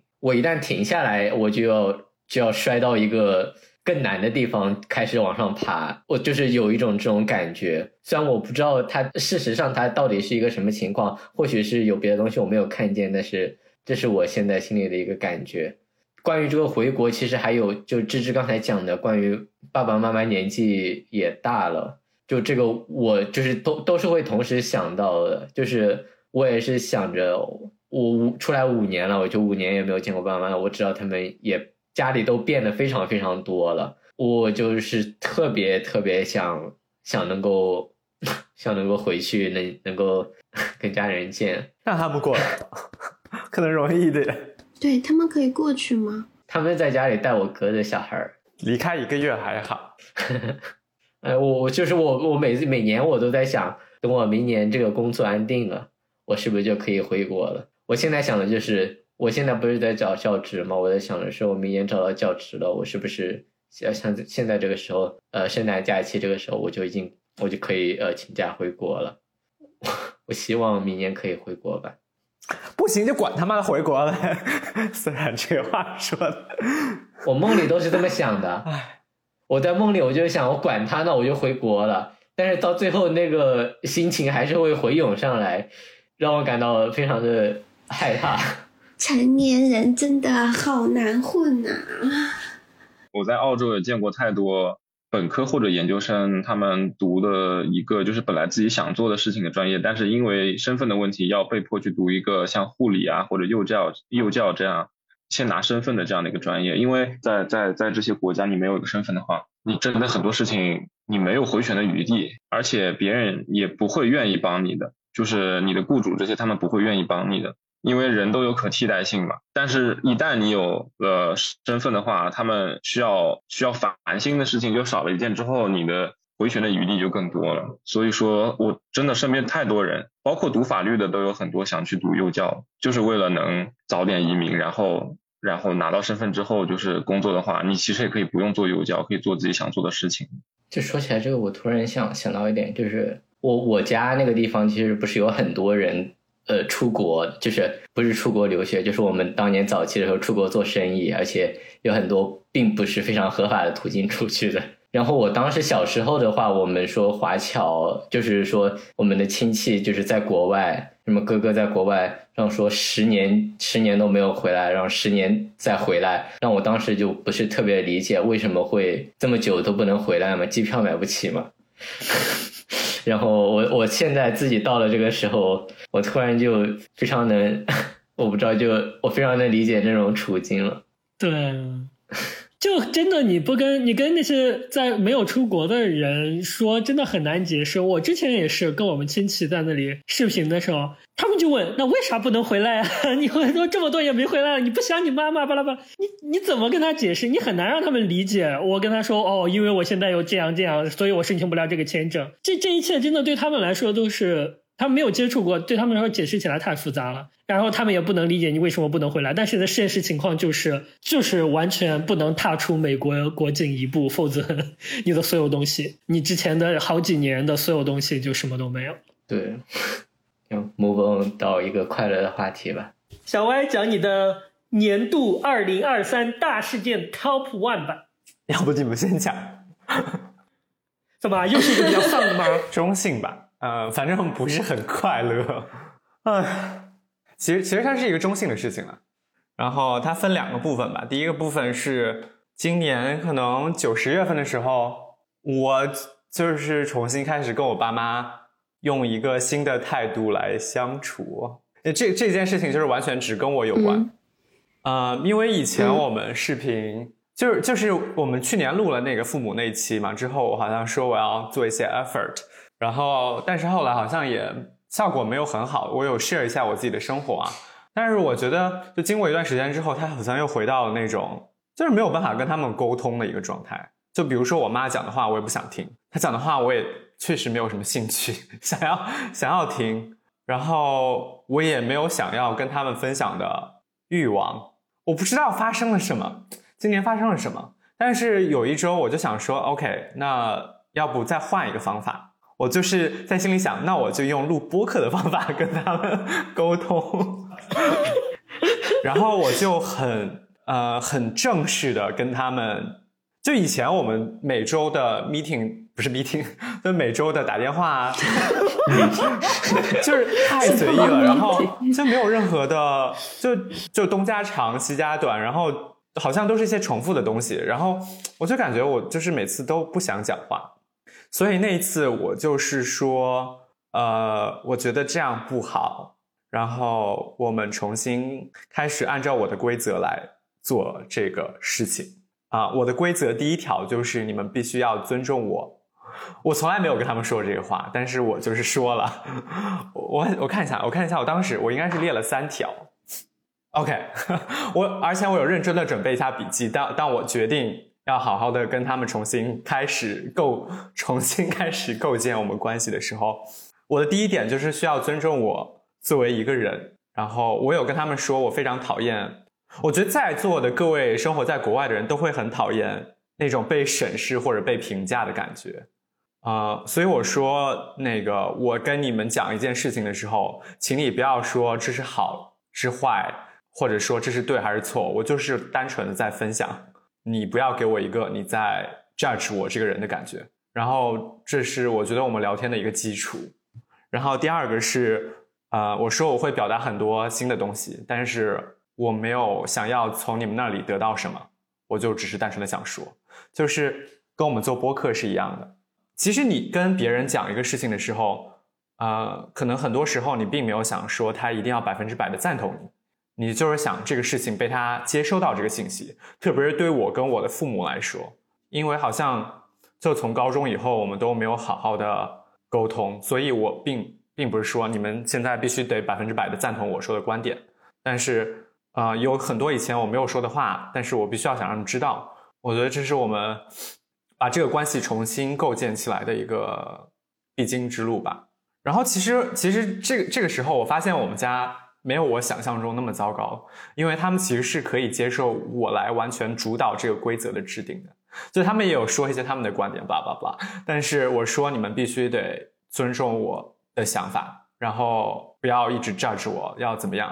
比如说我我跟我妈说我要养狗了，我妈说你为什么要养狗啊？我说请你把这句话收回，你应该怎么说？我妈说啊啊养狗很好，养狗很好。这都是你自己的事，你妈真的就收回去了吗？那她很好啊，因为已经已经已经经历过一段时间的沟通了。所以其实我发现我们家的好处是，嗯呃，虽然我们有很长一段时间没有好好的沟通了，但是当我说我需要你们做到这几件事情，我们重新来沟通，然后，但我要描述一个比较好的愿景。我描述给他们的说是说，那这样的话，我们以后可以有更多的时间来沟通，不会每次都觉得哦，讲两分钟就不想讲了。因为，因为，因为，因为这样的话，因为是我的规则，所以我会比较自然的分享我的想法，然后或者是我经历的事情。但是他的目的其实是 为了我的出柜做铺垫，因为我觉得必须得让他们知道这是我的生活，然后你们虽然是其中一个重要的部分，但是他的决定权是在我的，就是就是我觉得这是一个潜移默化的过程，所以我在往那个方向努力，但我觉得到目前为止还可以。我觉得这件事情是个是一个就是好的事情啊，它不是一个中性的事情，就起码、它为什么是一件中性的事情呢？因为你们刚刚都说了，年纪大了，支持你妈妈其实还好嘛，但是我外公是得了就真实的那个病，嗯。是最近刚查出来的，嗯。然后也是就可能比较后期的一个一个一个病，但年纪也很大了，八十多岁了，但它终究是一个不好的事情嘛。所以，所以录啊、呃告别那期的时候，我定那个题目的时候，我们家没有发生这个事情，但是在录那期的时候，其实我已经知道这个事情了，所以对我来说是一个，就是我为什么会给 AI 啊、prompt 那些关键词，小猪和芝芝知道，因为我觉得其实人他只能看到你周围的事情。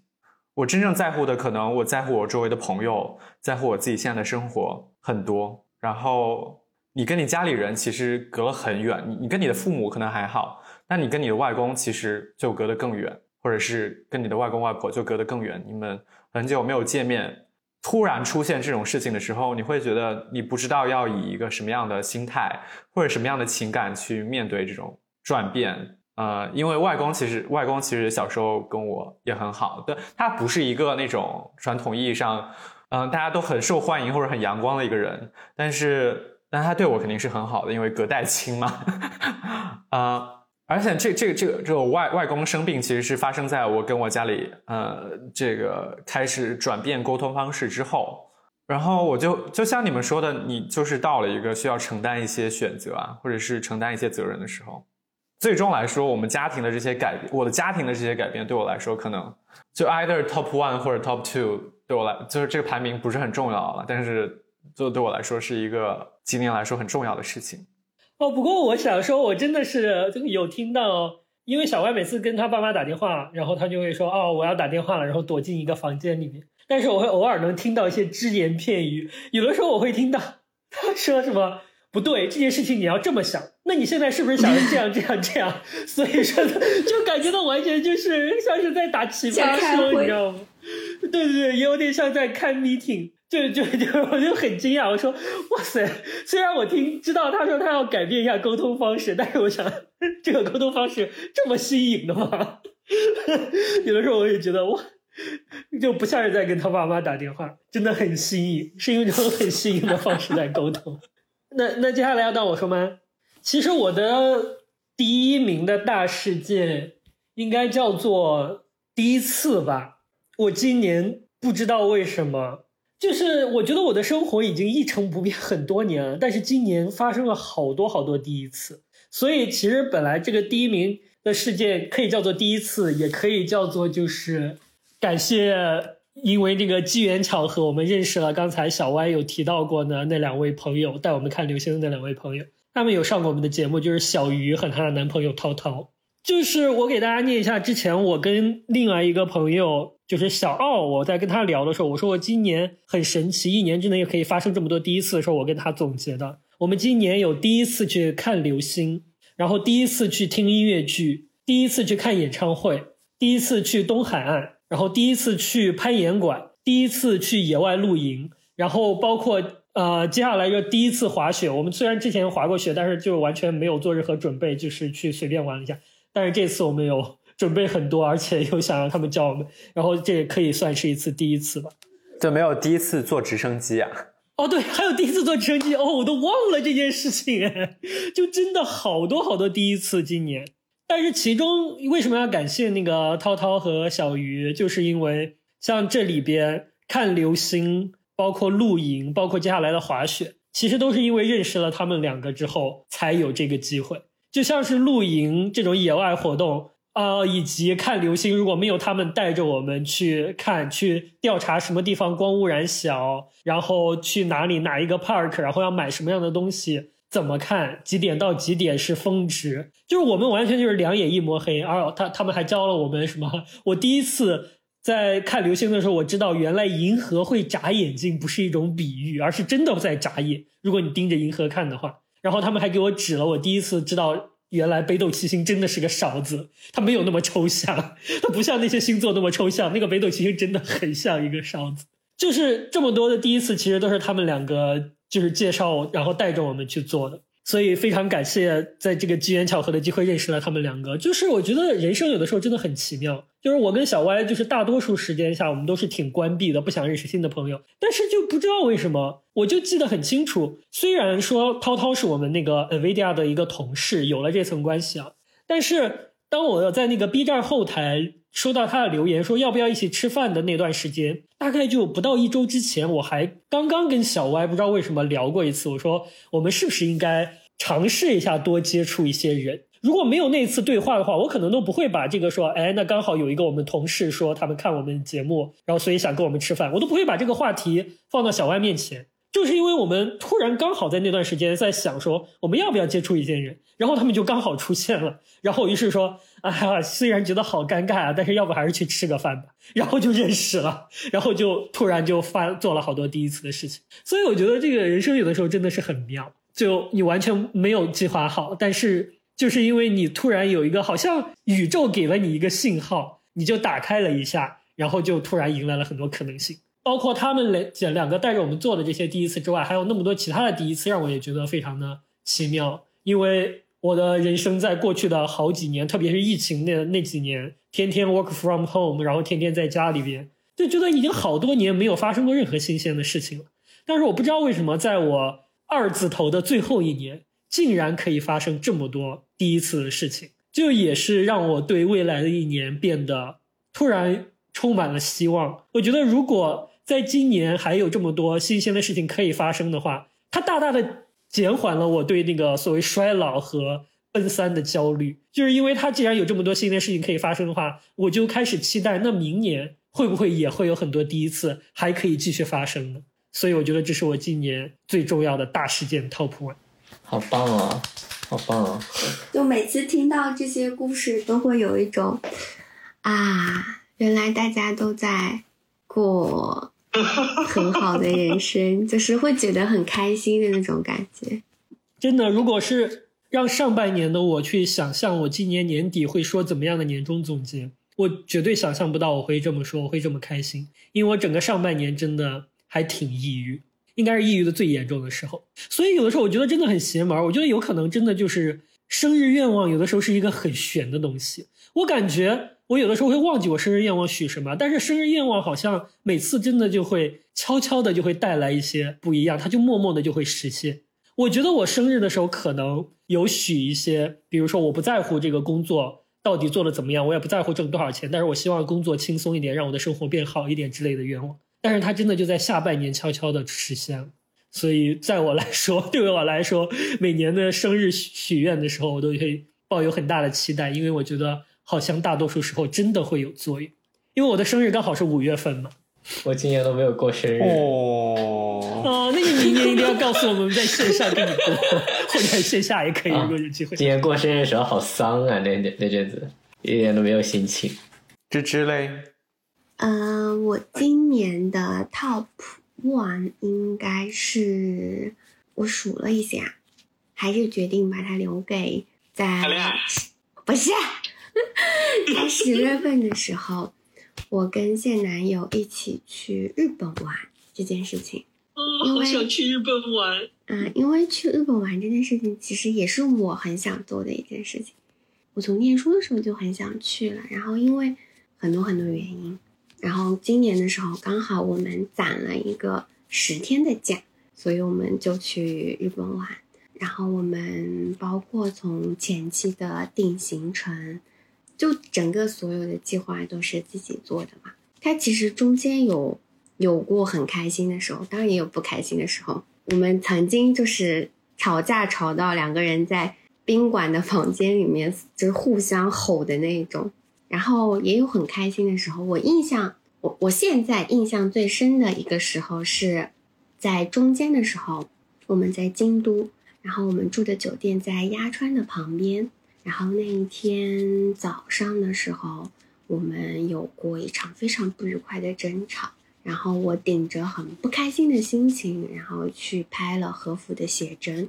然后下午的时候又很热，虽然吵架了，但是还是去吃了之前订好的一家店，因为已经预定过了。然后中间不知道是为什么，好像也没有和好，反正就莫名其妙的，就是我们吃完饭散步，然后走到了鸭川的旁边。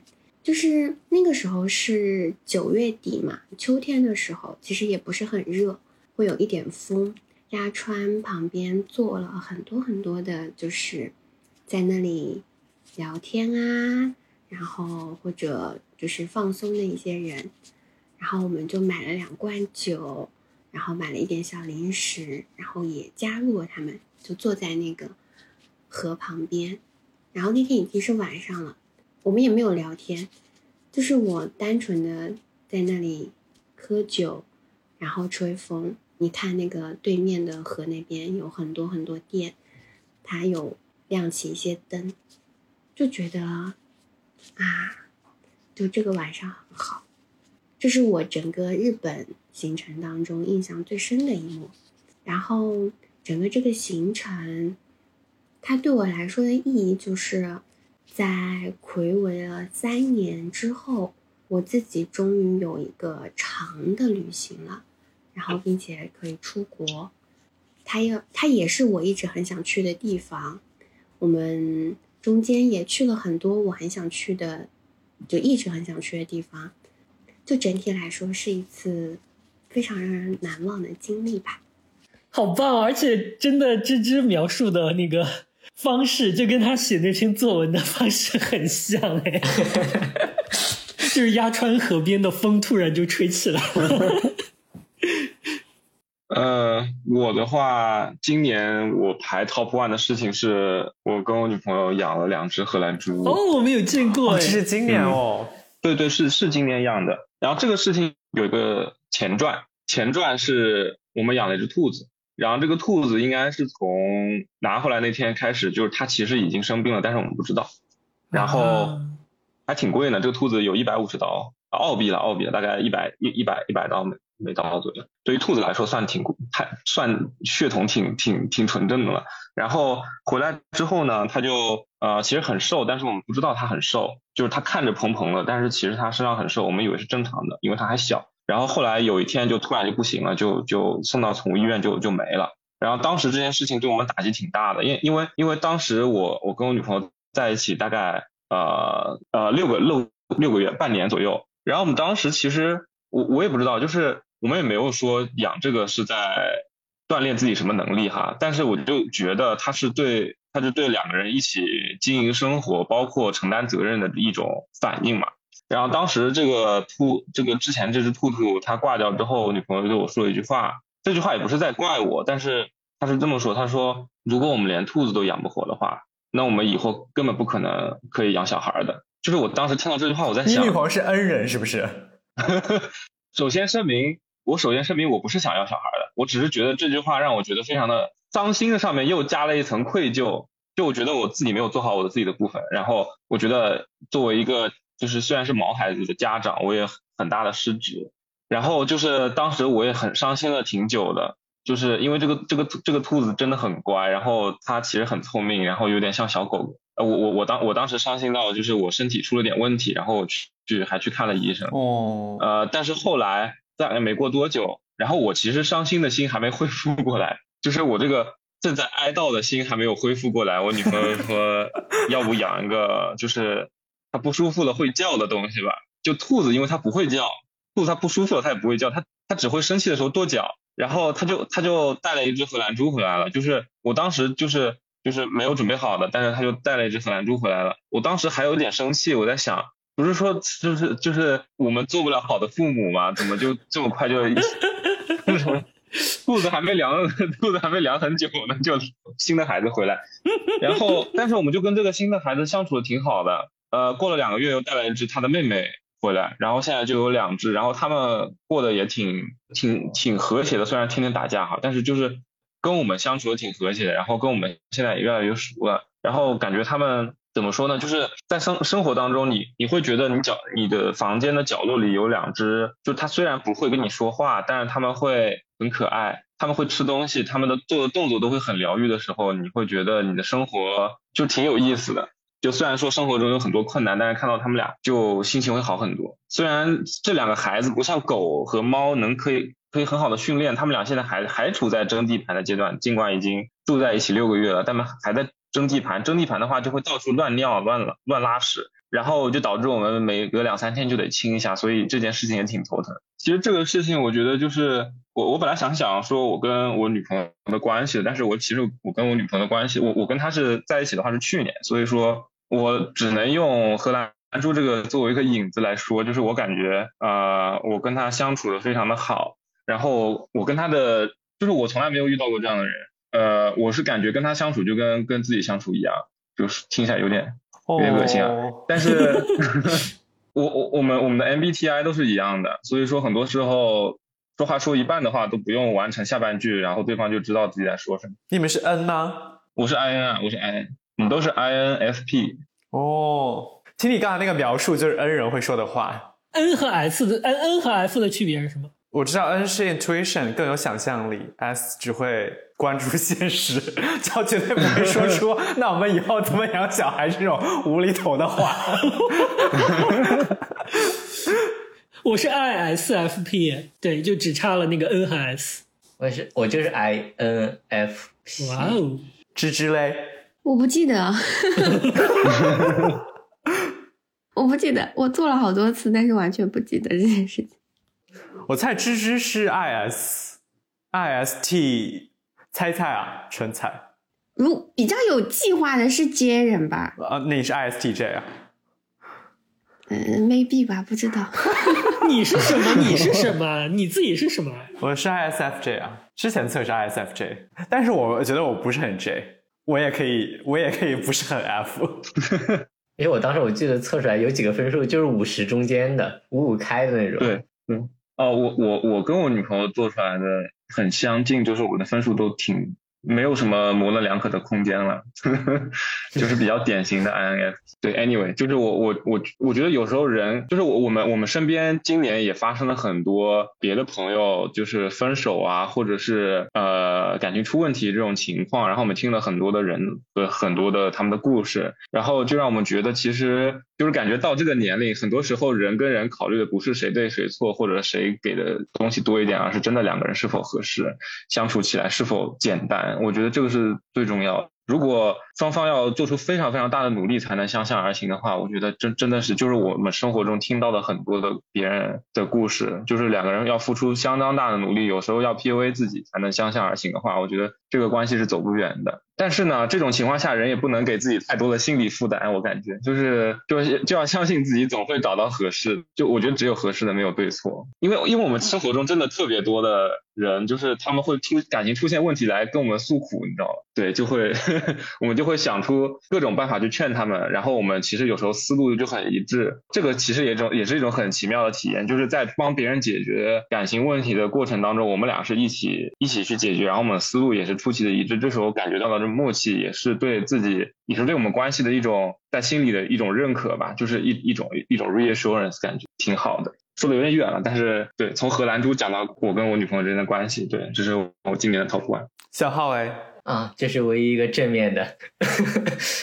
一开始我我我本来想说这个博客，但是我想的是一个其实是一个更大的一个东西，我感觉可以归结成一个跟。朋友的一个联系，或者说跟老友的联系，类似于像像你们这样，就是我们曾经在一起共处了很长时间，但是我们现在身处的地理位置是不同的。我我就是今年的话，我比如说我我感觉今年整整一个色调都是比较比较灰暗的。当然，如果说把这个东西画成一张图，去看它中间那几个比较明快明亮的那些点。比较欢快的点，那就是所有这些跟我之前的朋友重逢的这些瞬间，就是包括你们，还有我之前在 Nashville 的一一些一个朋友，还有我今年去了一趟德州，去见了一下我我之前那些朋友，就是这些时候，我就是会。就像满面刚才呃提到提到过，就是说我当时其实那个周末我也非常忙，但是我只过去就一天，而且其实那个机票是比正常机票要贵，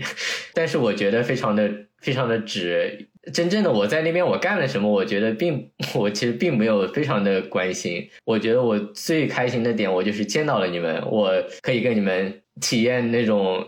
那种感觉吧，朋友重逢，然后我们可以聊天，我们可以讲很多这种感觉。然后同样的也是讲另外两个朋友，我我有一个在田纳西的朋友，这是一个我那个朋友是我在来美国的第一年，我们学校有个活动叫 First First Friend，就他是一个纳什维尔的本地人。他是一个美国纳什维尔本地人，然后我是一个那个留学生，然后通过学校那个 program match 起来的，然后就通过通过那个 match，就一开始其实就稍微联系了一下，但后来就发现我们的很多爱好都非常的一致，就我们的话题非常，性格也都非常的像，然后从那个时候开始，然后我们就一起联系的非常多。后来我搬搬搬家搬到德州，搬到佛州嘛。然后这个时候，这今年的话，他来了佛州两次，虽然不是专门来看我，但是他就是在南南边一个地方。就他过来的话，我可我会开车开过去，大概开四个小时，反正去就去找他，基本上也就待一一个周末，其实也就一天多一点，因为周五晚上到周日晚上回的那种，基本上就是说周六一个晚上，我跟他比如说在一起喝喝酒聊聊天，我感觉就已经非常的平时难以体验到的一些一些快乐吧。然后我去德州的时候，我们当时去，呃，我那个朋友是我们我在德州啊，我上期节目喝提到过的那个差点喝死在他家的那个酒友，扇巴掌说他可能死了的那个人吗？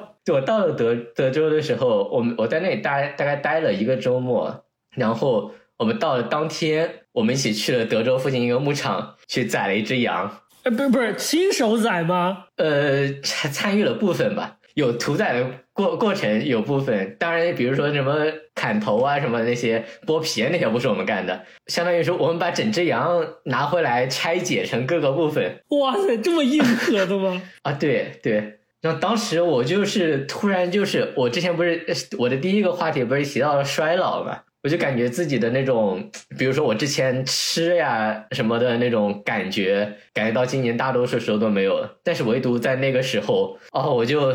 那一只一只大羊腿，就正正正正常来说，我都不相信我们几个人能把它吃完。然后我们就感觉当时不知道为什么非常高，非常开心，就是吃的也非常的多，然后就是那种氛围，就感觉感觉突然自己年轻了五岁那种感觉，找回了生命力。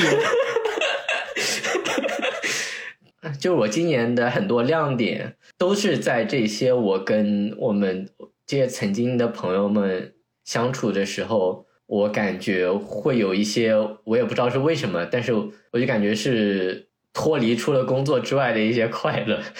然后我再讲一下这个播客，我刚刚才也提过，这是我头一次向观众展示，在观众面前说话。这么说，就我录完之后，我其实看到评论区就是有人表达对我的喜爱，我也是，我我我我我也是非常的吃惊的。因为我也可以，也是我这个人人生中第一次，就是会有 收到类似于这种评价。其实我也，我我我也蛮蛮感动的。好啦，还有一个，还有一点小小的事情，跟跟这个可能有点偏。录完之后，录录录完录了这么四期播客吧，其实到中间有一期，我现在心里有一点想要想要再补充的，就录到博士导师那一期的时候。因为因为后来那主要是那一期后来被推送上了那个热搜还是首页，对，推上了首页，就感觉我我有一点担心的是，就是他会不会对我的老板造成不好的影响？因为因为其实其实我在录那期节目之前我也说过，其实我我我是不太想说我老板坏话，我觉得他是就是他虽然就是说有一些问题，但是他其实人还是很好的，而且其实在我即便在我毕业之后，他也提供了很多帮助。而因为有一个有一个问题是我在评论区里面发现了，有个人已经认出我了，因为我们这个做的领域方向是非常窄的嘛。如果我谈了我的工作，其实基本上想找肯直接就能找到我，然后也能要想找也能找到我的老板。我非常不愿意，如果说因为这个给我的老板带来什么不好的 影响，没事儿就是比如说这个名招生啊什么的。现在没有的话，应该后面就不会有了吧？嗯，对，就是但是其实他是一个，我感觉他是对于做做科研这部分，呃，人品上我觉得还是一个挺不错的人。虽然说性格上可能会有一些问题，但是那是另外一回事。这是我我其实我比较介意的一点，主要是我当时最主要的还是我当时在评论区我看到了有人认出来我，那他肯定知道我老板，肯定知道我老板是谁，大概就是这样。然后展望一下来年，因为其实这其实是我今天最想说的一个事情。展望一下来年，我我先说吧，我现在好兴起，就是有有满面刚才那个生日愿望的启发，我我现在的愿望就是我明年我可以就是找到，我现在在找工作，找找那个教职嘛，我我就也我也不求就是说找到一个非常好、非常超出我预期的一个学校，但是我我就说找到一个教职，然后最重要的是明明年我的身份可以让我可以回国。就是一个就是顺利的回国去看望我的亲人，而且不用顾没有什么其他的顾虑。我这是我的明年的愿望。好，祝你愿望成真。谢谢。那我们就倒着来吧。那小猪来，呃，没啥愿望，好开心，每天都好开心。对对啊，就其实其实我觉得对现在的生活状态还算挺满意的，但是希望明年有更多钱吧，中个彩票啥的也都可以，怎么都可以，只要钱多就可以。不能太虚无，你这种就是虚无的愿望是不会实现，你得具体一点，不然上帝是不知道你想要什么。钱呐、这还哦，不能说上帝啊、哦、，sorry，I'm so sorry，那个上上苍。没有，然后我我我也希望明年能，因为我们我我们这个学校的那个博士生这个项目里面，它是带一个不能说双轨吧，就是有有两个选项，一个是你可以做 RA，一个是做 TA。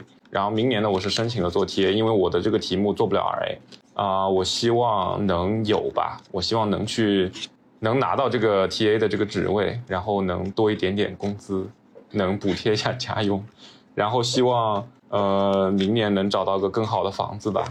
就是我感觉我的生活也挺平稳的，也不期不希求什么别的事情发生，就那真是太安安稳稳、平平淡淡，挺好的。养两只猪健健康康，我和我女朋友健健康康，家里人都健康平安。芝芝，嗯，希望明年切实一点的愿望，希望我在工作上可以实现一些小小的转机吧。因为我现在的老板不得不说是真的是个大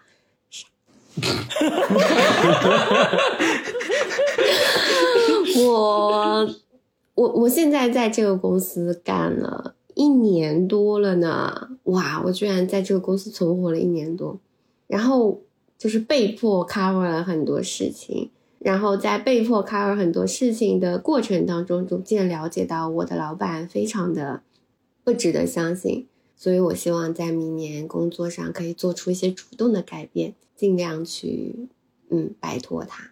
然后这个是工作上，然后还有一个是我希望明年可以呃有更多的旅行，然后可以在旅行途中跟朋友见面，或者跟朋友一起去旅行，就希望我们可以一起成行吧。应该就这些，然后希望妈妈身体健康。希望大家都身体健康。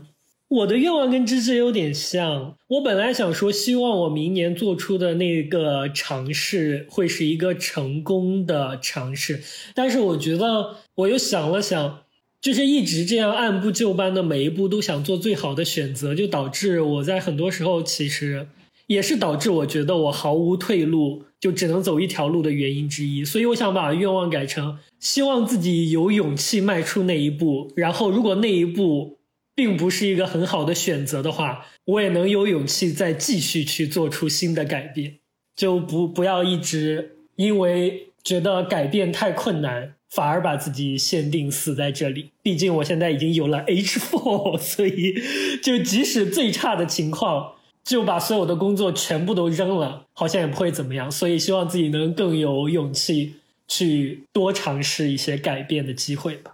哎呀，那我来说吧，嗯、哎呀，没想到年终总结的时候说自己状态差，年末状态更差。哎，其实今天状态很差，大家有看出来吗？最近状态很差，不管是身体上还是心理上，都感觉在很勉强的，感觉还好啊。感觉还好，但实际上感觉在很勉强的生活。所以我感觉身体上，首先我觉得最近有点亚健康，就是各种不舒服，然后觉得很疲惫。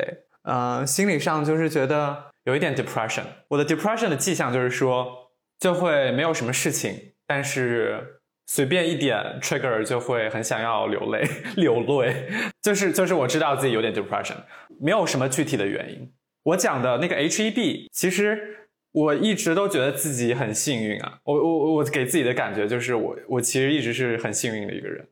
就不管是你看，像我从初中开始，呃，学习上啊，后来保送啊，出国找工作、抽签，就是说，如果有一个事情对我很重要，基本上我的结果一定是都挺好的，就是就是没有沦落到一个非常糟糕的状况过。但是，但是我的习惯是，就是我还是如此的悲观，以至于我觉得生活很不快乐。就在很多情况下，我会很不快乐。这个这个比喻很俗套啊、但我就想象我自己是一瓶水的话，我永远会看到的是我自己还空着的那个部分。我装了百分之八十的水，我也会再看到那个百分之二十我没有的东西，就觉得很难过。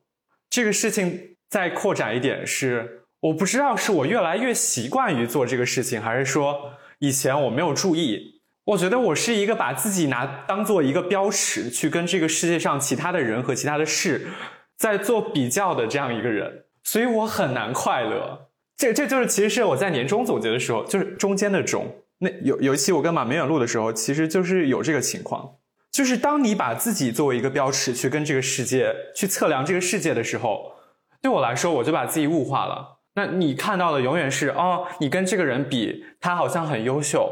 然后你跟那个人比，他有那个部分非常的耀眼，那你怎么好像这些东西都没有？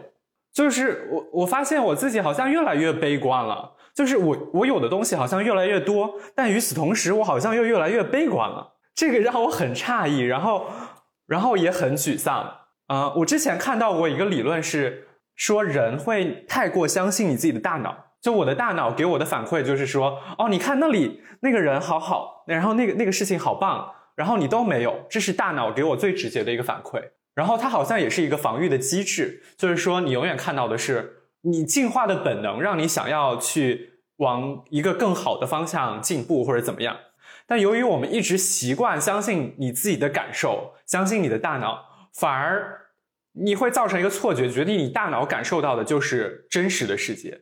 其实并不是这样的，就是你感受到的世界，你大脑告诉你这个世界的样子和真实客观的世界，其实还是有个很大的差距的。就同一个事情，在不同人的眼中，它也是一个完全不同的事情。所以我在考虑，哦，我是不是太相信我我的大脑了？就比如说，我跟马明远这次去夏威夷玩，然后有一个小很矮的那个坡。就是理论上你啊这样跳一下就支撑支撑上去了，然后那些小姐小姐姐，然后就很自然就撑上去了。我在那撑半天，我就撑不上去。但其实我觉得并不是我撑不上去，而是我心里，我的大脑一直说，哦，这个事情很危险，这个事情很危险。大脑也会说这个事情你可能做不到，然后大脑也会说你如果没有做成功，在别人面前显得很丢脸。所以，所以这些都是我大脑给我创造出来的各种奇怪的意象啊、但是我觉得它有点影响到我的生活了。呃，讲这么多，就是说我希望在明年我可以，就很奇怪，我跟我爸妈说你们不要 judge 我，但是我发现我自己 完全没有办法，就是不 judge 自己。我做一个什么事情的时候，一定是在说哦，你这个事情做的不好。包括我录播课，每期都会说。哦这次录的很不好，虽然大家不会有这种，我觉得作为嘉宾来说不会有这个感觉，但是我每次都说哦，那你看别人的播客，你看别人说的多有 多有营养，你看别人说的话多好笑，你为什么讲的就是这么空洞无物？你甚至连朱晶说的话都不如，你看朱晶说的多搞笑，就就会想说哦，那你是一个呃主持人，结果，但但但你知道，你会有各种各种自我审视和自我批判的东西出现，就是希望在新的一年。在在靠，就是除了小猪之外，我觉得我们明年都是三十岁了，可以稍微 尊重自己已经有的特质，不要再去过度的关注自己呃没有的地方，而且就是说你过于关注这个，反而会导致你没有办法前进。Anyway，讲这么多乱七八糟的，但是这是我的的的的一点点感觉。我可以插可以插一句吗？我就是我我感觉。你你面临的这个困境，其实我我我我挺能体会的，我挺能我挺能 relate 的，就是我我挺能同感的，因为因为人就会就会不停的 judge 自己，特别是你你的 MBTI 里面还有个 J 嘛，对吧？你就会一直的，你就就是别人不 judge 你，你也会 judge 自己的。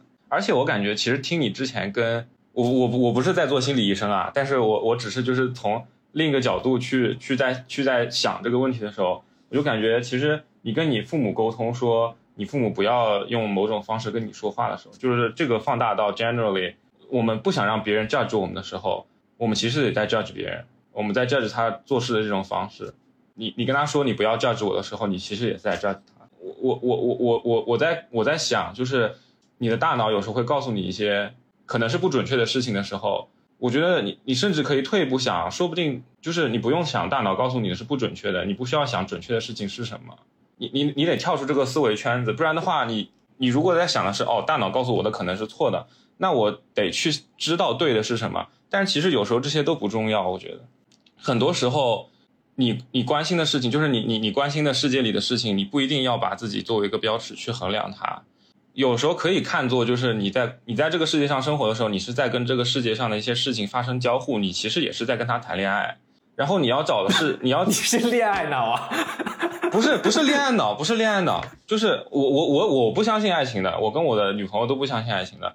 我我我说这个意思是，它是一种交互，所以说在这个过程当中，其实要找的是合适，而不是正确。就是你可能有的时候在 judge 事情的时候，你会在想，哦，他是不是这方面比我好？然后这个人是不是比我优秀？他是不是有些特质我没有？但其实我觉得人要更多想的是。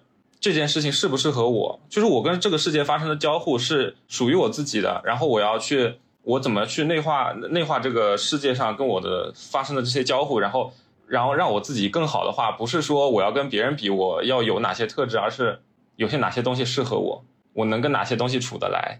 就不管是人和物，人和事，人还是要有 judgment 的，但是 judgment 在不是在对的和错的特质上面，而是在你的一些。决定你生活中的一些事情是不是适合你的上面，这种就是 decision making 上面的，就是做决策这件事情上面的 judge judgment，我觉得是呃人类最应该保有的东西。但是其他地方的 judgment，我觉得就别人有的话，那就让别人有吧，无所谓。但是自己不能拿这个拿这个作为自己的一个负担。我觉得就是一直一直做一个非常 judgmental 的人，不论是对自己或者对别人的话，其实其实是很累的。我之前也是。深受这个困扰，然后学法律的话，judgment 也是一个非常，也是一个绕不去的坎，绕绕不过去的坎。但是也是被抽了很多巴掌，然后经历了很多失败，我就觉得其实也没什么，有有些事情也没什么好比的。我如果我要得到别人的一些特质，但是要付出一些让我觉得不可以承受的努力的话，我觉得那就是不适合我的，那我就何必要强求自己呢？嗯，我这 anyway 这只是我的感想哈。嗯，但是我觉得你说的一个点很对。如果我在不停的 judge 自己的话，我其实这其实我一直吹捧说你不要去 judge 别人，但是你内心里是没有办法做到不 judge 别人的，因为你在 judge 自己的同时，一定是在 judge 别人的。因为你在跟别人比的时候，你其实是一个互相的过程。而且哦，这个人他好像这里有点不 OK，这也是难免的。那可是小歪都一直一直跟我说，我每次在那里抑郁的时候，他就说：“那你怎么不看看百分之八十的人都还没有你现在好呢？”又在想，跟我有什么关系啊？别人好与不好，好像都不能让我的心情变好。但是没想到你自己反而是这么想。哎，姚玉，我上大学的时候，姚玉也跟我说过类似的。啊，我大学就是这样啊。对啊，我我上上大学的时候，我当时忘记是什么了。你说世界上还有好多人啊？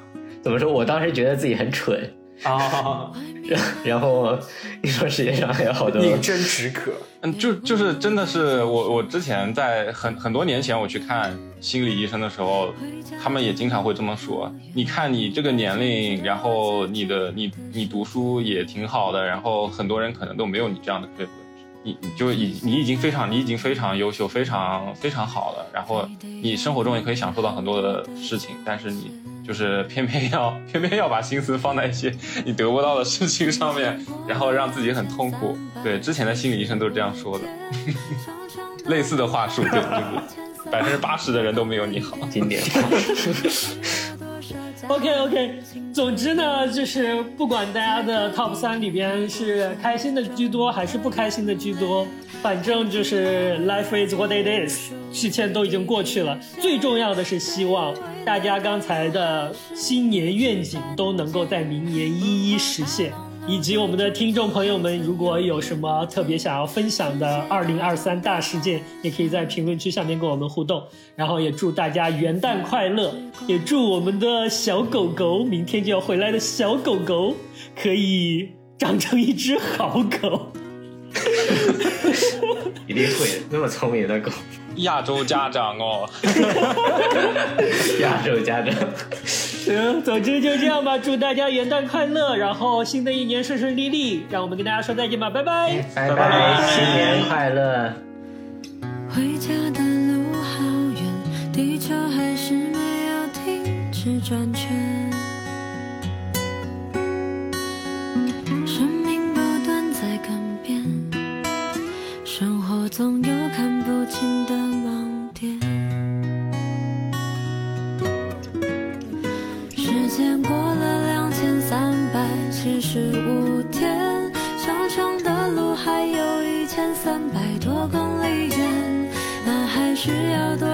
加仑清澈的水，才可以平衡过程中的眼泪？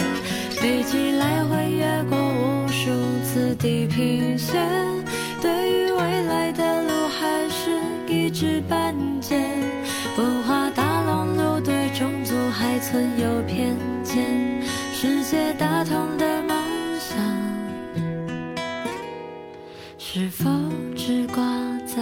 随便